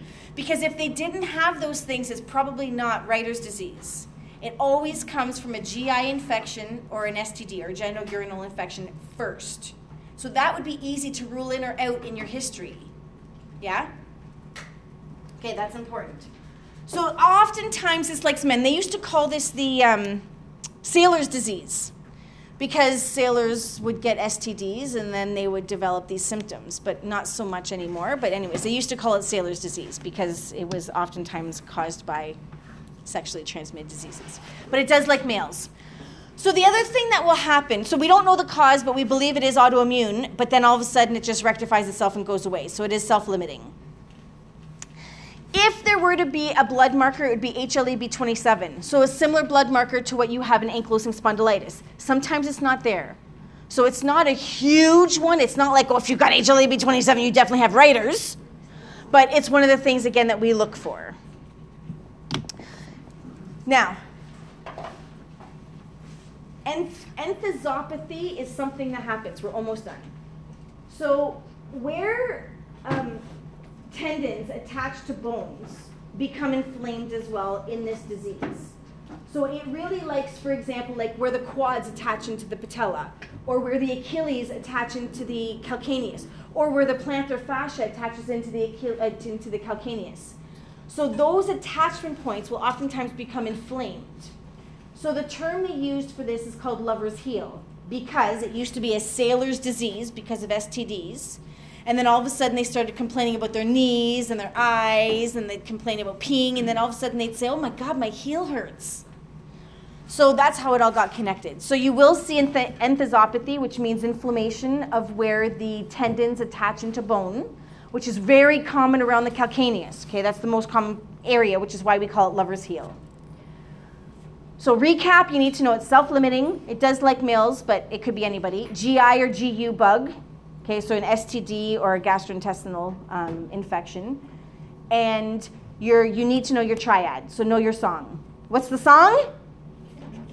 Can't see, can't pee, can't Climb a climb a tree or dance with me, whatever works for you. Okay, and that basically gives you your three primary symptoms. So this could go away in three months, this could go away in six months, this could go away in nine months, it could take a year. But usually within a year, you're fine. So, what do you do for these people when they're inflamed or when they're in pain? Get them to move! We should all have that song. I like to move it, move it. I like to move it, move it, right? Okay, because that is that is the End of it. that is the story for today. We need to move, our patients. Okay. Water bottle too. Yeah. I always feel so bad for Andrea. So, any questions? No, no, you're good to go. But any questions? Yeah. Um, so, yeah, it affects the, yeah, the dips, not the pips. Why was there? Yes. Oh. Feels so bad for her 'cause, like, we never, like, laughed a lot. We were here for like 10 hours today. So hard to say. Please know the differences between the arthritides. Compare and contrast them. What's the same and what's different? Because then you'll have an idea of That's big the marks on the questions I would test. ask. Big marks. Like, what would the material included in our next week test? I put it in the I put it on Blackboard.